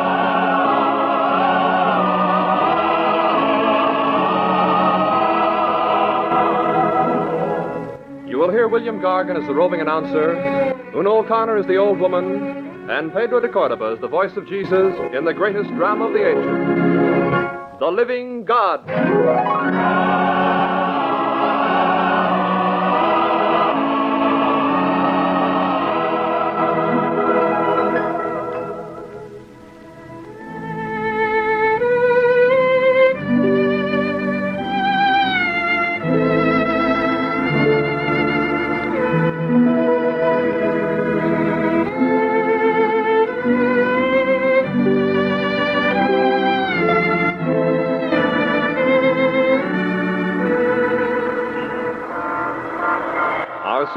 Imaginary street corner in the heart of New York City. Our chief character, played by William Gargan, is a roving radio interviewer.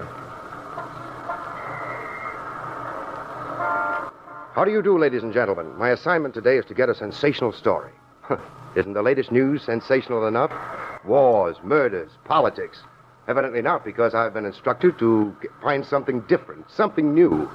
Well, let's see. Suppose I could interview a man who would be in the midst of life and yet above it. But where can I find him? In front of whom can I hold my microphone? The devil? Oh, no thanks. God? Interview God? Not God the Father. Nobody has seen him save Adam and Moses. But the Son, Jesus of Nazareth.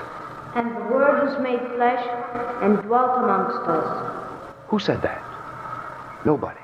Oh, maybe it was the child I used to be, the child I remember myself as. And the Word was made flesh and dwelt amongst us. Is he still with us? That's the question. Interview Christ. But how? I've got it. Why not ask a few people here in the street? Who is Jesus of Nazareth? Maybe I'll get some answers which will lead me to him. They'll think I'm crazy, but I'm used to that. Let me see now. Let's get started by asking this woman in mourning. Would you mind stepping up to this microphone? Tell me, Yes, could you could you tell me who Jesus of Nazareth is? Jesus of Nazareth? He is. He is the one who up there will give me back forever my husband and the child that I have lost. He is the one who gave me strength to bear it all. Thank you. Thank you ever so much. Well, there's a man going in that stage door.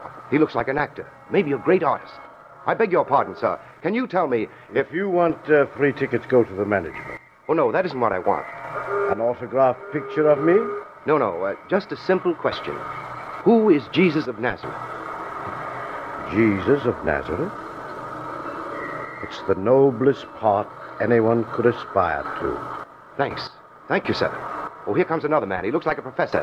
Uh, pardon me, sir. If you want an interview, would you please be kind enough to choose a better place than the street? Uh, just a simple question, sir. Who is Jesus of Nazareth? Jesus of Nazareth. Uh, he's the only being whose thought makes those who have genius feel like being modest. Thank you, sir. Oh, here comes a priest who will perhaps give us the right answer. Father, uh, Father, Yes, uh, I'm in a hurry, my friend. Uh, what can I do for you? who is Jesus of Nazareth? Jesus of Nazareth? Eternal life. I am bringing him now to a dying person. The Holy Sacrament. But if you want to know more, go right across that street. Yes, in that church. Many thanks, Father. Well, let's cross the street and see. I wonder what that big crowd on the steps of the church is all about. An old woman is on the corner selling palms. I'll talk to her. Here. Here. Hurry up, mister. Buy a branch of palms and go in. The blessing is about to begin. What is all this, anyway? It's Palm Sunday. Didn't you know? Oh, I forgot. But what is Palm Sunday? On Palm Sunday, Christ enters Jerusalem in triumph. You mean 19 centuries ago he did? This very day, Christ is still alive. You mean to tell me that Christ is still with us? Where can I find him? In there, in the church. Where else do you think? Go on in and see for yourself. Take this book with you. Follow the guides John, Matthew, Mark, and Luke. Without them, you'd be lost. The gospel? No, thank you. What? You're running away. Why? Are you afraid? No. No, it's respect. Oh, here I've asked the greatest question there is in the world. Right in the middle of the street, among traffic noises, among people who don't care. And you want to know if he is still alive. He came upon the earth to live among men. In a few days, you'll see him jostled by drunks, thieves, and moneylenders. Are you still hesitating? No. No, I'll, I'll- go in. Thank you. That's right. Do your best, and I'll do mine. And if at times during this coming week you hear me beside you, don't be startled. It will be because I'm praying hard for you and thinking of you.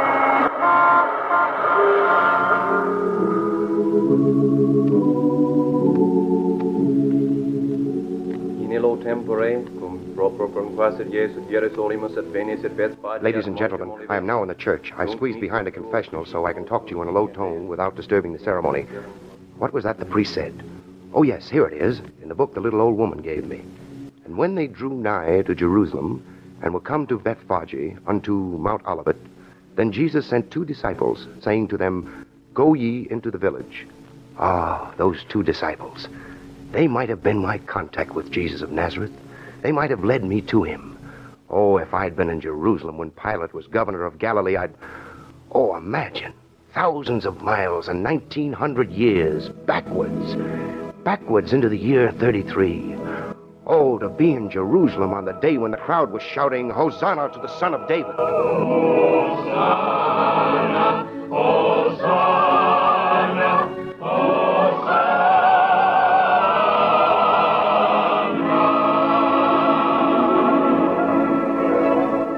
chanting of the choir, this dim light and incense transporting me, why can't I lift my voice with the others in their hosannas? Why can't I join in the ancient Jerusalem my memory pictures? The throngs as they gather and move about, hear them, see them. Why can't I mingle the present with the past? Pueri Hebreorum portantis ramus olivarum obvia verum domino Priest is saying- Let me see if I remember my Latin. Oh, yes, the children of the Hebrews carrying branches of the olive tree. Why, I can see the children. I can't see the walls of the church anymore. Why, why, I'm, I'm out of doors. But where? Is this incense or is it, is it dust? It's dust. I'm in a street, decorated with palms. They're on the ground, on the sides of the houses, everywhere. The people are wearing robes. Am I in Jerusalem in the year 33? I'll try to find out a little more by asking this old woman in front of me. Amazing how closely she resembles the palm vendor in front of the church. I beg your pardon. Are you looking for the place where the prophet is going to pass? The prophet? Yes, Jesus of Nazareth. The procession will go right by this door. Jesus of Nazareth. I am in Jerusalem. Ladies and gentlemen, I've just about time to describe my surroundings to you before the procession arrives. It can't be far off, for I already hear the cheers. From the top of the slopes of the Cedron, where I am right now, one can look down upon the city and the temple. The sun is shining on the temple and on the rooftops. The people are now strewing the path where Jesus is going to pass with their woolen cloaks. Women and children are waving palms. Here comes the procession. There's the prophet. He's riding on a donkey. Come. I felt the touch of his garment and he smiled on me. I'm, I'm sorry, but I, I can't see him yet. Here, take my place in the front row. Oh, thank you. Now, do you see him? Oh, I do. Oh, words. I have no words to describe him, ladies and gentlemen. Forgive me, but I'm sure some among you have a better picture of him than any I could give you. As he rides by, he is blessing the little children and the sick. I'm going to ask this kind old lady beside me to help me find John and Peter, and especially the mother of Jesus. I haven't yet found his mother. She slips through life with such an ethereal grace that one rarely sees her, but always feels her presence. Jesus has passed. He's going toward the temple. I'm moving along with the crowd. He enters the temple. Now, the crowd is stirring ominously. Outside the temple, there are shouts and tumult. What's this? The, the, the merchants are rushing out of the temple as if in panic. Their faces black with fury. Ah, here's my friend, the old woman. Tell me, what is happening? Jesus has driven the merchants and the money changers from the temple, saying, My house shall be called a house of prayer, but you have made it a den of thieves. But listen. The crowd is suddenly hushed as if gripped by some strange foreboding. Thunder. Did you hear it? The people, startled, looked up toward the sky. And now, Jesus is speaking. Father, glorify thy name. I have glorified it and will glorify it again. Jesus is going to speak again. I'll try to get up closer. Excuse me, please. Oh, here we are. He that believeth in me doth not believe in me, but in him that sent me.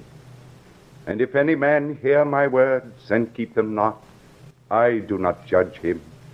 For I came not to judge the world, but to save the world.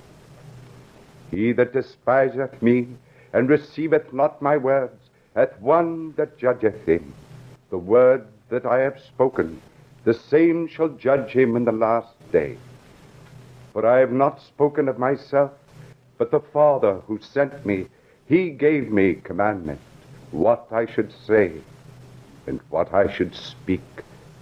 And I know that his commandment is life everlasting. The things therefore that I speak, even as the Father said unto me, so do I speak. The words of Jesus. Now night is falling. Jesus and his disciples are leaving on the road to Bethania. Nobody is left in the street. And yet I, I feel as if someone is approaching. Yes, coming towards me is a Galilean woman, half hidden in her veils. I can see that she is beautiful, but of a beauty that is not of this world. Tell me, who is Jesus of Nazareth? Her eyes are filled with tears, and a faint smile is trembling on her lips. No, don't answer me. Don't tell me. Your answer would be so final that there would be no need for me to go on with my radio journey. Oh, sorrowful mother, can you be she of whom the angel said, Hail, Mary, full of grace, blessed art thou amongst women?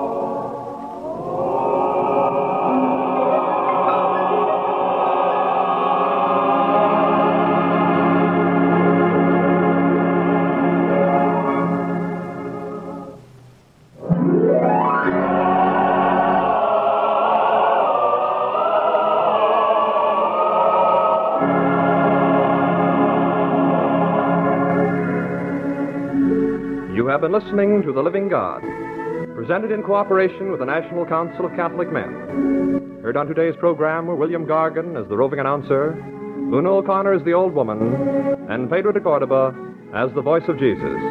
Supporting roles were played by professional Hollywood actors and the radio players of Loyola University of Los Angeles. Special musical scoring and effects by Robert Mitchell and his St. Brendan's Boys Choir. The Living God has been adapted from the French of Sita and Suzanne Millard. This program has been produced under the direction of Martin Work.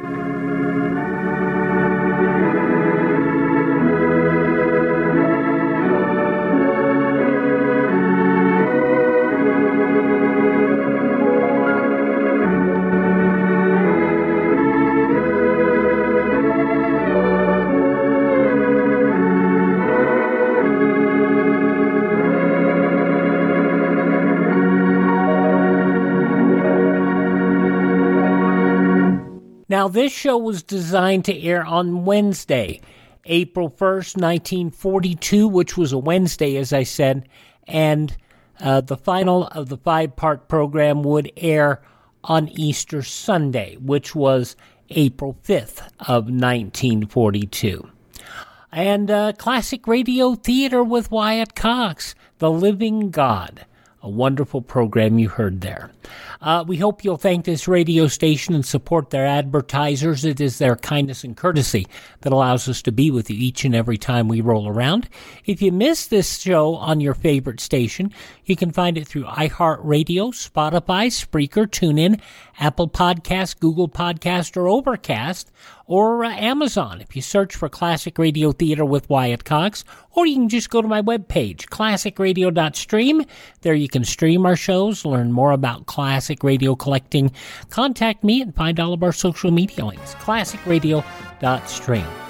Thanks for tuning in. I'm Wyatt Cox. Tell all your friends the great radio shows are right here at this spot on the dial. Classic Radio Theater with Wyatt Cox on your favorite station.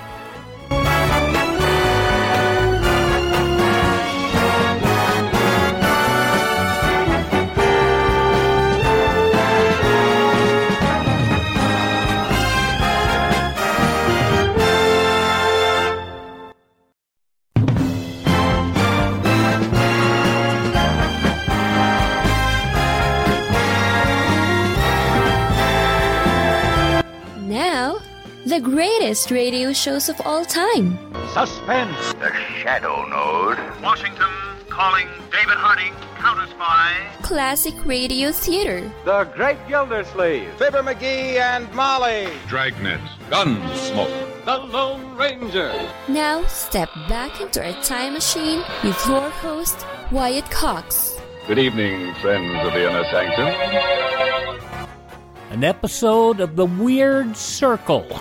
Now, this program originally aired April 1st, 1945. A Weird Silversmith and the Goblet.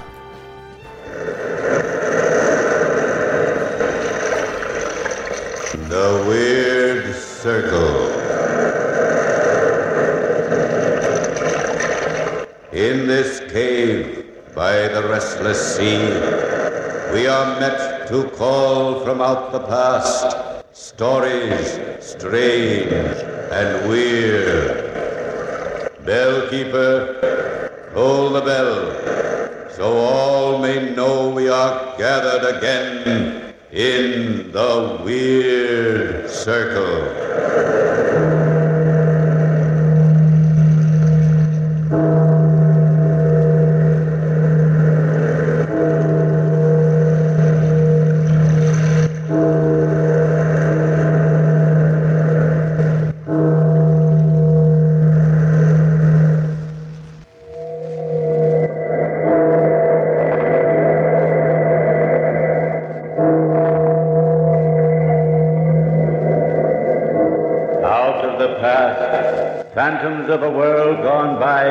Speak again their immortal tale. The Goblet.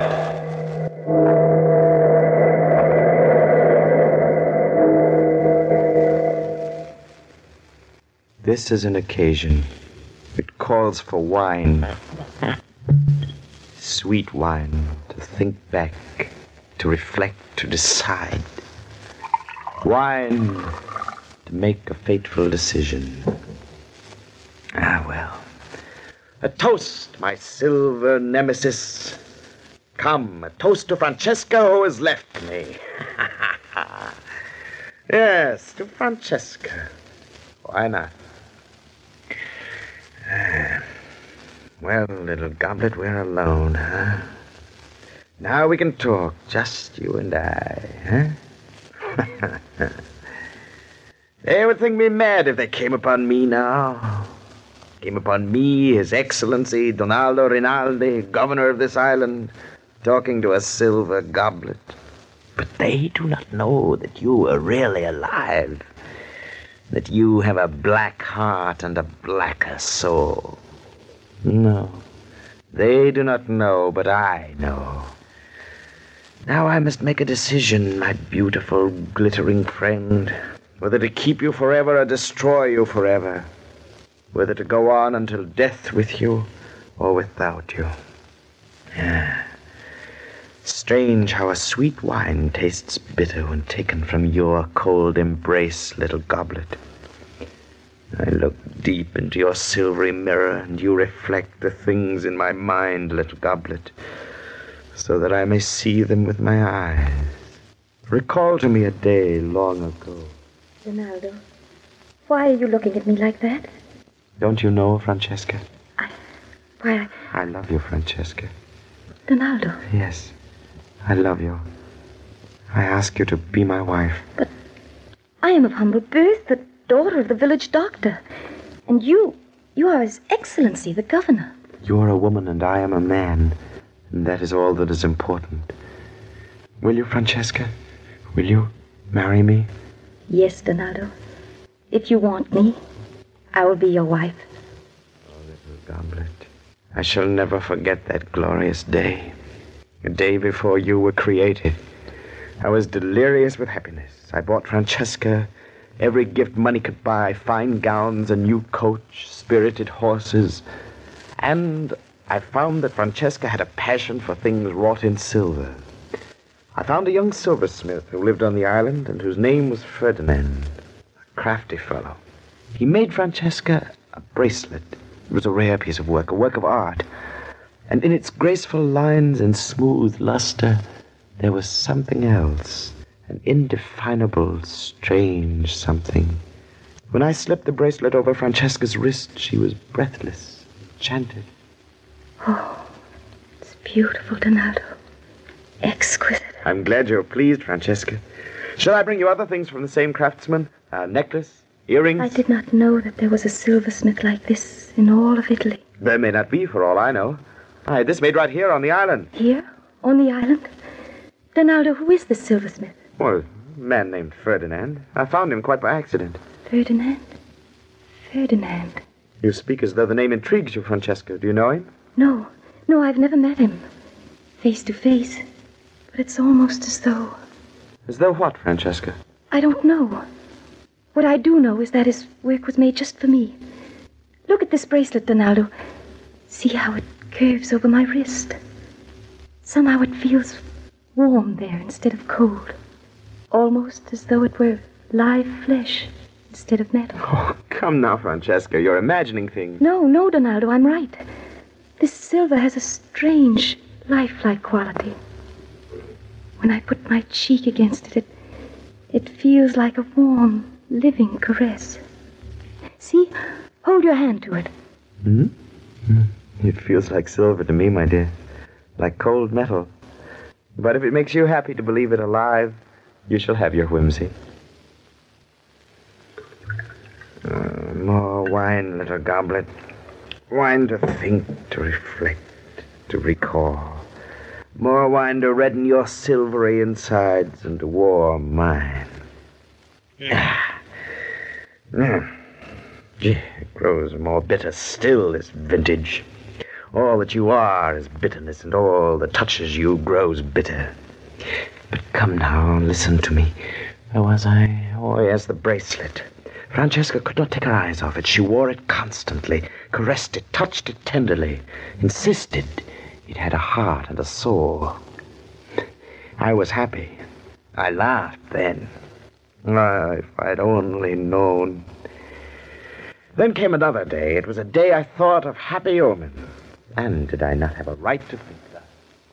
Donaldo, you know, there is something I cannot understand. What is it, my dear? How can this wonderful silversmith of yours, this Ferdinand, capture so much of me in his silver without ever having seen me? He'll see you today, Francesca. Donaldo, what do you mean? He's working on your wedding ring, and today it's ready to be fitted. Oh, so I shall see Ferdinand today. Yes. Is meeting this silversmith so important to you, my dear?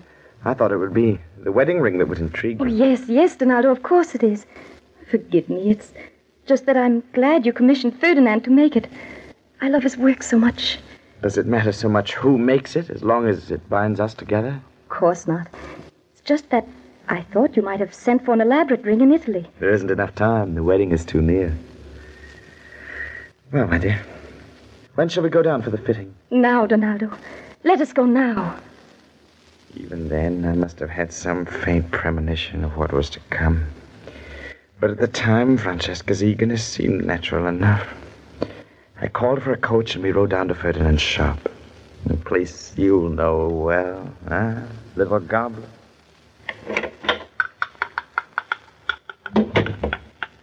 Francesca, my dear, this is Ferdinand. Signorina, I am honored. No, it is I who am honored to meet so great an artist. You are very kind, Signorina.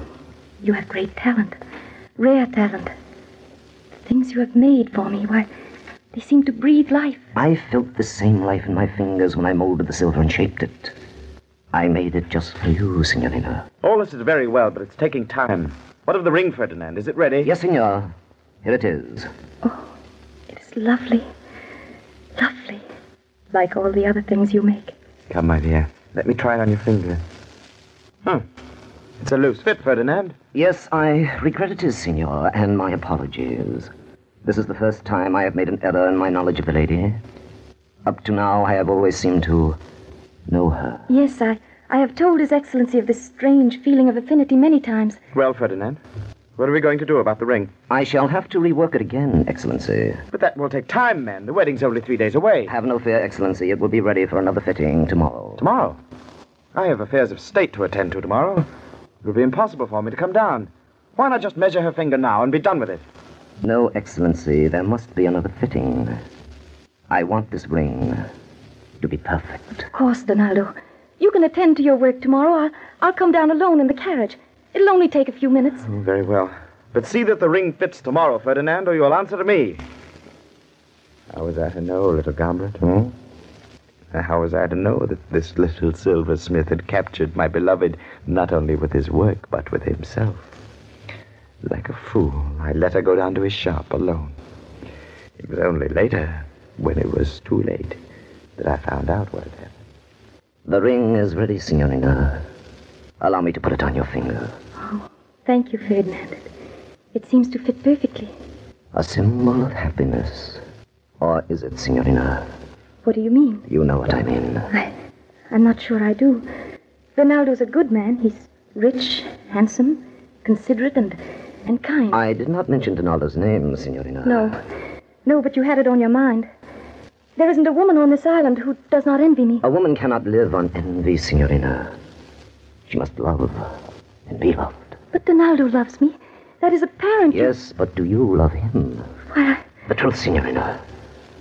No, never mind. I know the truth. I can see it in your eyes. Now, can you see what is in mine? Ferdinand, what? I made things of silver only for you. They called you, did they not, Francesca? They drew you to me. I made them live. I molded them with my heart and soul. When I polished them, I saw your face in the reflection. They were meant for you because I was meant for you. Ferdinand, what are you saying? I'm saying that I love you. And you love me. Ferdinand, I... I... You came to me alone. You can never leave me. We are one together, bound by a cord of silver round our hearts. You love me, Francesca. Say it. Say it. Yes. Yes. I love you, Ferdinand. Oh, Francesca, my darling. Didn't you know? Did you just discover it? No. No, I, I knew. I must have known. You did know. I sent you the message of my love and the silver I made, and you responded. But it's too late, Ferdinand. I promised Donaldo that... No, it is not too late. You cannot ruin the rest of your life to keep a promise. Come away with me, Francesca. There's a little inn I know by the sea. We'll find a priest there and be married. When Francesca did not return, I hurried down to the shop. Are you thirsty, little goblin? More wine? Ah. Ah. At the shop, a coachman told me he had seen Francesca leave with the silversmith Ferdinand and had overheard their destination. I hurried after them, my brain fevered with a kind of madness and with murder in my heart. I entered the inn and softly opened the door to their room a few inches. They did not hear me. Francesca, my beloved, I have a gift for you. Why, it's a goblet. A silver goblet. Oh, Ferdinand, it, it's beautiful. Like everything else you make. Alive. Yes. When I made it, I hated it. It was to be my wedding gift to you and to him. But now it is ours, ours. And remember, as long as you have it, I shall have you. It will be a symbol of our love. Come, Francesca.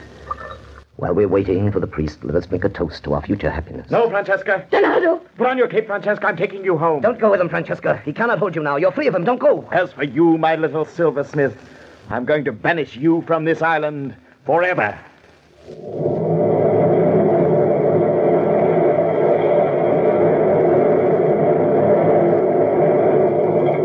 From April 1st, 1945, The Weird Circle on Classic Radio Theater with Wyatt Cox.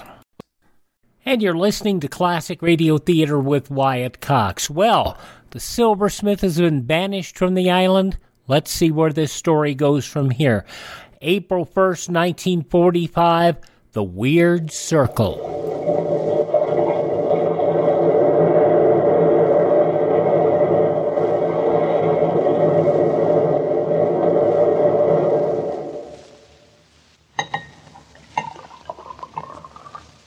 You know I'm a good man, my evil little goblet. I thought what I was doing was best for Francesca. I believed she'd get over this foolish infatuation and marry me. You see, I loved her. And after all, I could give her everything she wanted. I kept her in my villa under my housekeeper Rosa's chaperonage, hoping that she would relent and marry me. I suppose Francesca was, in a sense, a prisoner. I don't know. All I know is that I wanted her more than anything else in the world. And I tried everything. everything. Francesca! Francesca! Oh, my dear, you need a wrap. You'll catch cold out here on the balcony. Leave me alone, Donaldo. Oh, I see you already have company. That. that goblet. Holding it up to the sun again. Watching it reflect the light, talking to it, fondling it. Please, Donaldo. I don't want to discuss it. Perhaps you don't, but I do. When are you going to come to your senses, my dear? People think you're mad. Each day at sunset, standing on this balcony, holding that accursed silver goblet to the sun till it dazzles the eyes. I did not ask to come here. You've kept me here for two years. Francesca, listen to me. I've got a surprise for you. Rosa. Oh, yes, Signorina. Five new gowns, all the way from Paris. They are exquisite, the latest mode. The dressmaker is waiting for you now. Well, Francesca, doesn't that interest you? Don't you care? When will you learn, Donaldo? Your gifts don't interest me. I don't care for your gowns and your jewels. There's only one thing you care about, eh, Francesca? That silversmith Ferdinand. Please go away. Please leave me alone. Francesca, for the love of heaven, will you put that goblet down? Stop holding it in the sun. The reflection's blinding me. It Does not blind me, Donaldo. That goblet, always that goblet. Must I compete against a piece of silver? Must it always be between us? Give me that goblet, Francesca. No. No, Donaldo. It is all I have to remind me of. Of Ferdinand? Precisely. Give me that goblet. You'll not take it away. You'll not. If you do, I shall die. On the contrary, my dear, you'll come to your senses again. Now, for the last time. No, no. Very well, then I shall have to take it by force. Donaldo. Give me no. that goblet. No. I must be free of it. And so must you. You recall all this, hmm? My little silver friend. Do I see you grinning at me from your perch there on the table? Well, then I shall drown your grin with more wine. More wine to think, to think. For the time has come, little goblet, when you and I must come to terms, one way or the other. Yes. Ah. Ah, wine still tastes bitter. No matter. I must live with bitterness forever in any event. But recall again what happened. I took you away from Francesca and strode down to the rocks and threw you into the Mediterranean as far as I could throw. I saw the water carry you out, and then with my own eyes saw you sink. Yes, sink. And then, a week later. Someone's at the door, Rosa. To see who it is. Yes, Excellency. Good afternoon, Senora. My name is Mario. I am a fisher boy at the village. What do you want? Pardon, Senora, but I must see His Excellency the Governor. Go away, boy. His Excellency cannot be disturbed by ragamuffins. But, Senora, I have found something very precious. It is so precious that it could only belong to His Excellency. See? Huh? Why, it is the Signorina's goblet. The goblet? Boy, you found the goblet? Yes, Your Excellency. Come here, boy. Come into the room. Now, tell me where you found this goblet. On the beach near the Narrows, Excellency. I was fishing there when I spied it coming in on the tide. I picked it up and came straight here. Oh, is this a cursed goblet. Always it must come between us. Why? Why? Excellency, Go I... away now, boy. Go away, do you hear? Yes, Senora. Yes. Oh, Excellency, is something wrong? Yes, Rosa. This goblet is wrong. It's a silver incarnation of evil that must be destroyed. Excellency, why did you throw the goblet like that? You broke the lamp. I must destroy this evil thing. Smash it against the wall. Oh, Excellency! Uh, oh, oh, Rosa. Rosa, pick up the goblet from the floor. Give it to me. Yes, Excellency. Here it is. No. No. It cannot be. I smashed the goblet against the wall. You saw me, Rosa. And yet, look. It is a miracle, Excellency. A miracle. Yes. A devil's miracle. There's not a nick in it. Not a scratch. And its surface shines brighter than ever.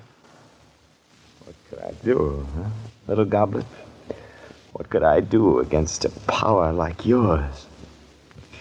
I thought then of Francesca. This goblet has a lot of power to it. April 1st, 1945, The Goblet, an episode of The Weird Circle. Thank you for tuning in to Classic Radio Theater with Wyatt Cox. That's me. The conclusion of The Weird Circle follows these important words from your favorite station.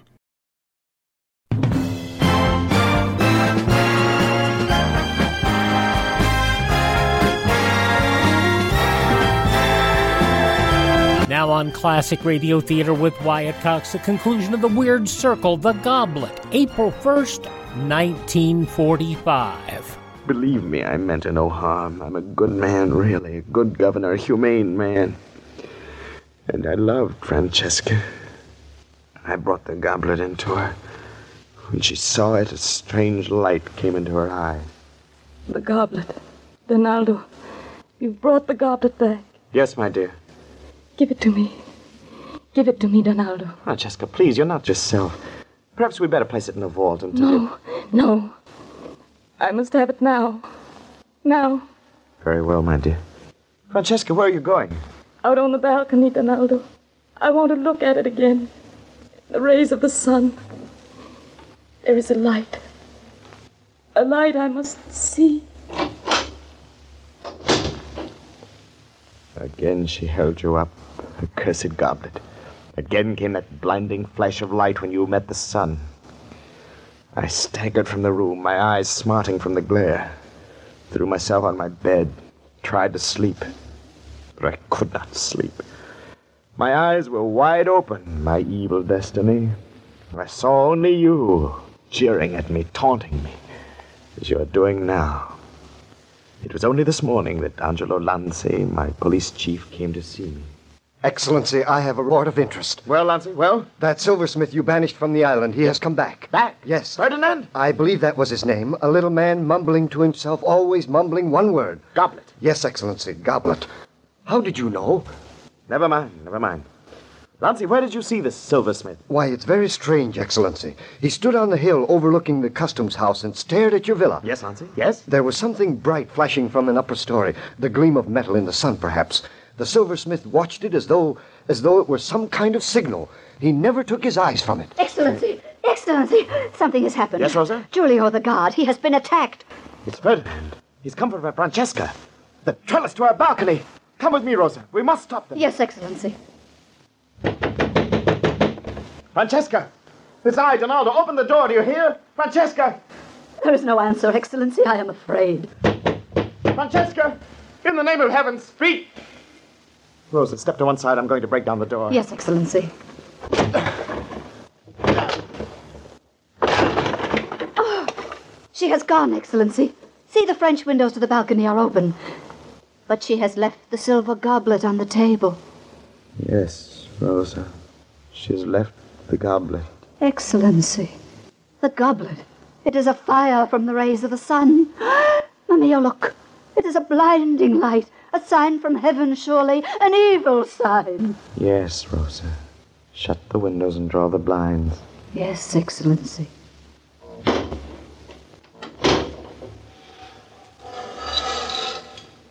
Now leave me, Rosa. Go about your duties. But, Excellency. Leave I... me alone with the goblet.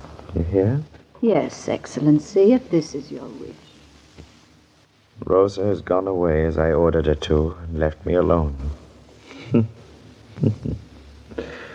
Francesca is gone. My beloved is gone. But oh, how considerate of her. She left me you. You! You! But are you not a part of her? Did she not say herself that everything that silversmith made for her became a part of her?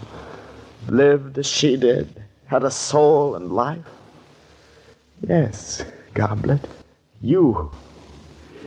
She left me more than she could ever give me when she herself was here. she left me you.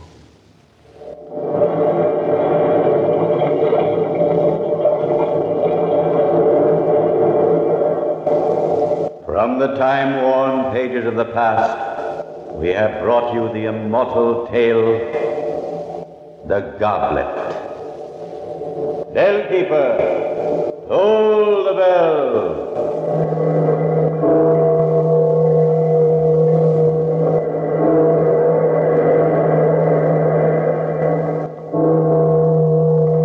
April 1st, 1945, The Weird Circle on Classic Radio Theater with Wyatt Cox. Now on Classic Radio Theater with Wyatt Cox, something a little lighter, an episode of Claudia. This soap opera, originally broadcast and sponsored, by the way, by Coca Cola, on April 1st, 1948. Your Coca Cola bottler presents Claudia, based on the play and novels by Rose Franken. Brought to you transcribed Monday through Friday by your friendly neighbor who bottles Coca Cola. Relax, and while you're listening, refresh yourself. Have a Coke. And now, Claudia. Dum dum dum dum dum dum dum dum dum dum dum dum dum dum dum dum dum dum dum dum Claudia. dum dum. Yes, Mama, what is it? How do you expect me to measure this skirt with you jiggling all over the living room? Oh, sorry. And please hand me a few more pins from the top of the table. With pleasure. Pins, pins, pins. Nice shiny pins for the lady in the green hat. How is that? That's fine. Now, if I can just get the back of your hem even with the front. Mama, Now what? I don't see why you have to put the pins in your mouth. Because that's the only way to do this in a hurry. If you got here when you said you were going to, you wouldn't be in such a hurry now. Where were you all day? Turn You were supposed to be here at three o'clock and you didn't get here till five. And I? Mama, you don't think you can keep a secret from me, do you? Certainly I can. All I have to do is put the pins back in my mouth, and my lips will be permanently sealed.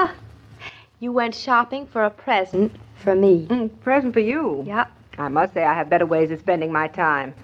But even if you come up with the right answer, I'm not supposed to tell you. There is something then, a surprise, a surprise. I'm surprised you're so suspicious. Can't I be a few hours late without being subjected to a cross examination like any old bank robber? I'm going to figure this out very systematically. Now let's see, it's the first of the month. What always happens on the first of the month? If you'll only stand still for two minutes, I can have this hem Beginning pinned. of a new month. Who do you see once a month? Mama, it's Aunt Louisa. What about Aunt Louisa? Where did she come from? Why, she came right in from Long Island on the 1st of April to have lunch with you. Stand still now. Of course. And she shopped in town to get me a present for when the baby's born. Well, if it isn't Detective Lieutenant Norton, and when did you join the force? I've been a member of the force, man and boy, for these 30 years. Oh, no. Aunt Louisa isn't going to give that poor baby one of those soup tureens. You ungrateful child. Isn't it too bad that silver stores won't take things back when they put your monogram Oh, on them? Oh, no, they haven't put our monogram on. Mama, we won't even have room for a tureen in the house at Eastbrook. We haven't got a closet big enough. Can't you put it outside the door with potted plants? Potted plant? Mommy, you're fooling. Oh, dear. Aunt Louise is so generous, and it is sweet of her to give us a present at all, and they're so expensive. Hmm, perhaps she hasn't definitely given the order. Maybe if I call her and just sort of hinted that we never eat soup, she wouldn't have the monograms put on. Mama, do I dare? Her phone number is Rockville Centre 867. And if you let on I said anything to you, I'll deny categorically that I ever had a daughter and that her name was Claudia. I'll be very careful. I won't even say you're here. Hello, operator. Please give me Rockville Centre 867. This is Plaza 55597. You watch and see how carefully I do this. You're wasting your time just being a prospective mother. You should be at least our ambassador to Moscow. Oh, it's too cold in Moscow. Hello? Hello, Aunt Louisa. This is Claudia. Oh, I'm fine. And how are you? And your asthma? It's a lot better. I'm so glad. For dinner? You'd like us to come for dinner next Wednesday? Claudia, I was only fooling. It's April Fool. April Fool? Oh, no, I wasn't talking to you, Aunt Louisa. Uh, it's awfully sweet of you to ask us for dinner, and we'll be there on Wednesday. I'm so glad your asthma's better. Goodbye. Mama, you ungrateful mother playing a joke like that on your own daughter. In the first place, I didn't play it on you. You insisted on playing it on yourself. And the second place, you'll have a lovely dinner. I'd just forgotten completely that it was April Fool's Day. I wonder if David remembers. I want nothing to do with whatever comes out of that look on your face. I bet he's forgotten all about it, too. Mm, I wish I hadn't reminded you. Yes, you had a wonderful time filling my house with imaginary soup tureens. And now you just don't want me to have fun, too. No, I don't think David would care very much about soup tureen. What does he care most about? I know. Our house in the country. Claudia, I don't think you'll be able to fool David for a minute. Oh, won't I? I can keep the straightest face you ever saw. Mm. You may be able to keep a straight face, but I never heard of you keeping a secret. Well, I'll keep this one all right. Just long enough. I'll tell David that Mr. Paradiso called, and we won't be able to move into the house on April 15th. When do the new tenants move into this apartment? April 15th, that's the whole point. We won't have anywhere to go, and, and I'll get David to start calling up all the hotels to get a reservation. That sounds more like an April Fool's joke on the hotels than it does on David. I love to stay in a hotel. I love to. In a minute, you'll forget this is a joke. Can't you just picture how excited he's going to be when he hears? I can picture it exactly. He'll say, April Fool. they won't believe you for a minute. His nostrils will wiggle and he'll put down his pipe and he'll say all kinds of things about Paradiso. And you and I aren't going to open our mouths until he's made a dozen telephone calls. Just one thing, Claudia. I'm not a party to this. I don't know a thing about it. Of course not, neither do I. That's the whole point. There's David now. Quick, start fixing my dress. Hello, David. I wish I could whistle back, but Mama has pins in her mouth. David, listen, I've got something to tell you before. Darling, before you tell me anything, I've got something important to tell you. You have? Yes. Maybe you'd better sit down. And, Mama, take the pins out of your mouth. Hmm? Me sit down? Maybe you'd better.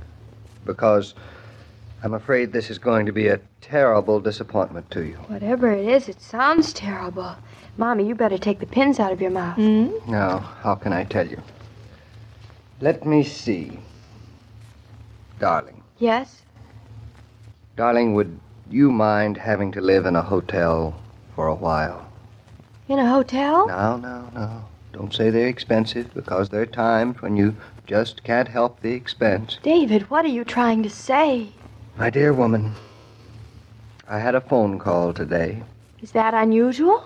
from Eastbrook, That's not unusual. from Paradiso. Paradiso. And this was the message. The house will not be ready for us to move into on the 15th of April. The house won't be ready by the.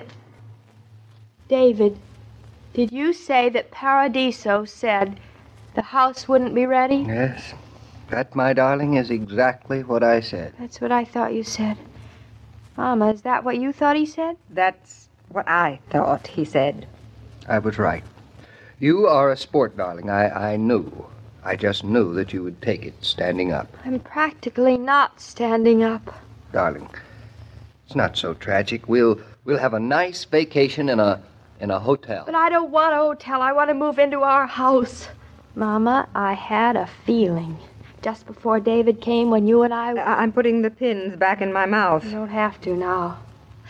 David, when did he call? No, when did he call? Uh, now, let me see. And just exactly what did he say? Uh, what did he say? Now, now let me see. Uh, Just, just how soon after the 15th can we move in? well, he didn't exactly say. He didn't say. Oh, No. that's a terrible sign. It probably won't be for weeks. Oh, maybe just a day or two. He ought to pay, David. Paradiso ought to pay for while we're in a hotel. Paradiso. Now, come, darling. It's not the Paradiso. Well, if he doesn't pay, somebody else should should have to pay. Why do we always have to be the ones who pay and pay and pay? Because you're a woman. I've half a mind to call that Paradiso and give him a piece of my. the other half of your mind.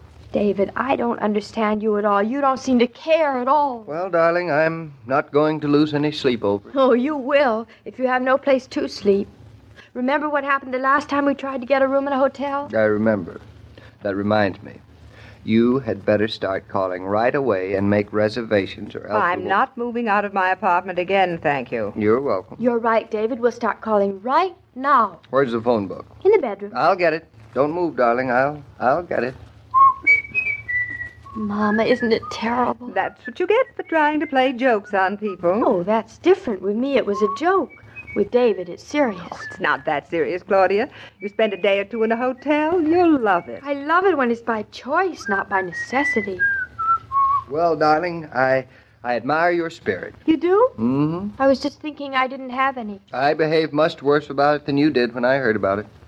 Darling, now come to think of it, I'm I'm not really as upset as I seem. It'll give us more time to move. I can get the furniture arranged before we move in, Hmm? And we won't have to move out of one place and into another all the same day. You know, I'm starting to think it's much better this way. You know, I think so too. You uh, you do. Absolutely. I'm really very pleased the way things turned out. And I'm going to call the Slater this minute and get ourselves a reservation. Uh, this minute? we can't waste any time. Well, tomorrow will do. Never put off till tomorrow. What you can do today, I always say. You always say. Always, didn't you know? Now, what's that number? Let's see. Here we are. Murray. Are you Hill. uh, uh you sure it's the uh, Slater you want to call? Mm, yes. I'll I'll answer. Oh, I'm right here. I've got it. Hello? This is Mrs. Norton. Mr. Paradiso? It's Mr. Paradiso. Speaking of the devil. Uh, uh, let me uh, uh, talk to him, Claudia. Yes, Mr. Paradiso. The house will. You mean you've got some more news since you called my husband this morning? Uh, I think I'd uh, better talk to him, dear. What? You didn't call this morning? Are you sure this is the first time you're calling you today? You should have let me talk to. Claudia, I suspect that. Yes, Mr. Uh, Paradiso. Claudia, I uh, it was all a joke, Claudia. Yes, Mr. Paradiso. Not until the 17th or 18th. And you'll let us know. It was just a joke, Claudia. It was a wonderful joke, David. What did you say was the number of the Slater Hotel? Young lady, if you think you can pull my leg, your joke has gone too far. Mama, you're right. It's gone much too far. That was Mr. Paradiso on the phone. And his message was that the furnace will be delayed until the 14th, and we won't be able to move up to the farm until at least three or four days after that. What did you say, Claudia? Three or four days? That's Claudia, what I said. are you joking?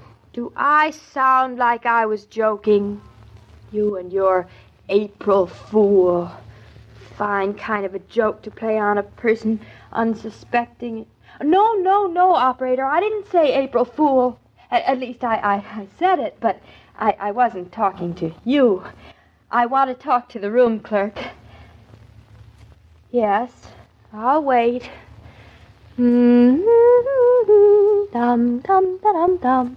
La la la la la la la. Bum bum bum bum. Many of us have had to deny ourselves certain of the good things of life lately because they've gone up so in price.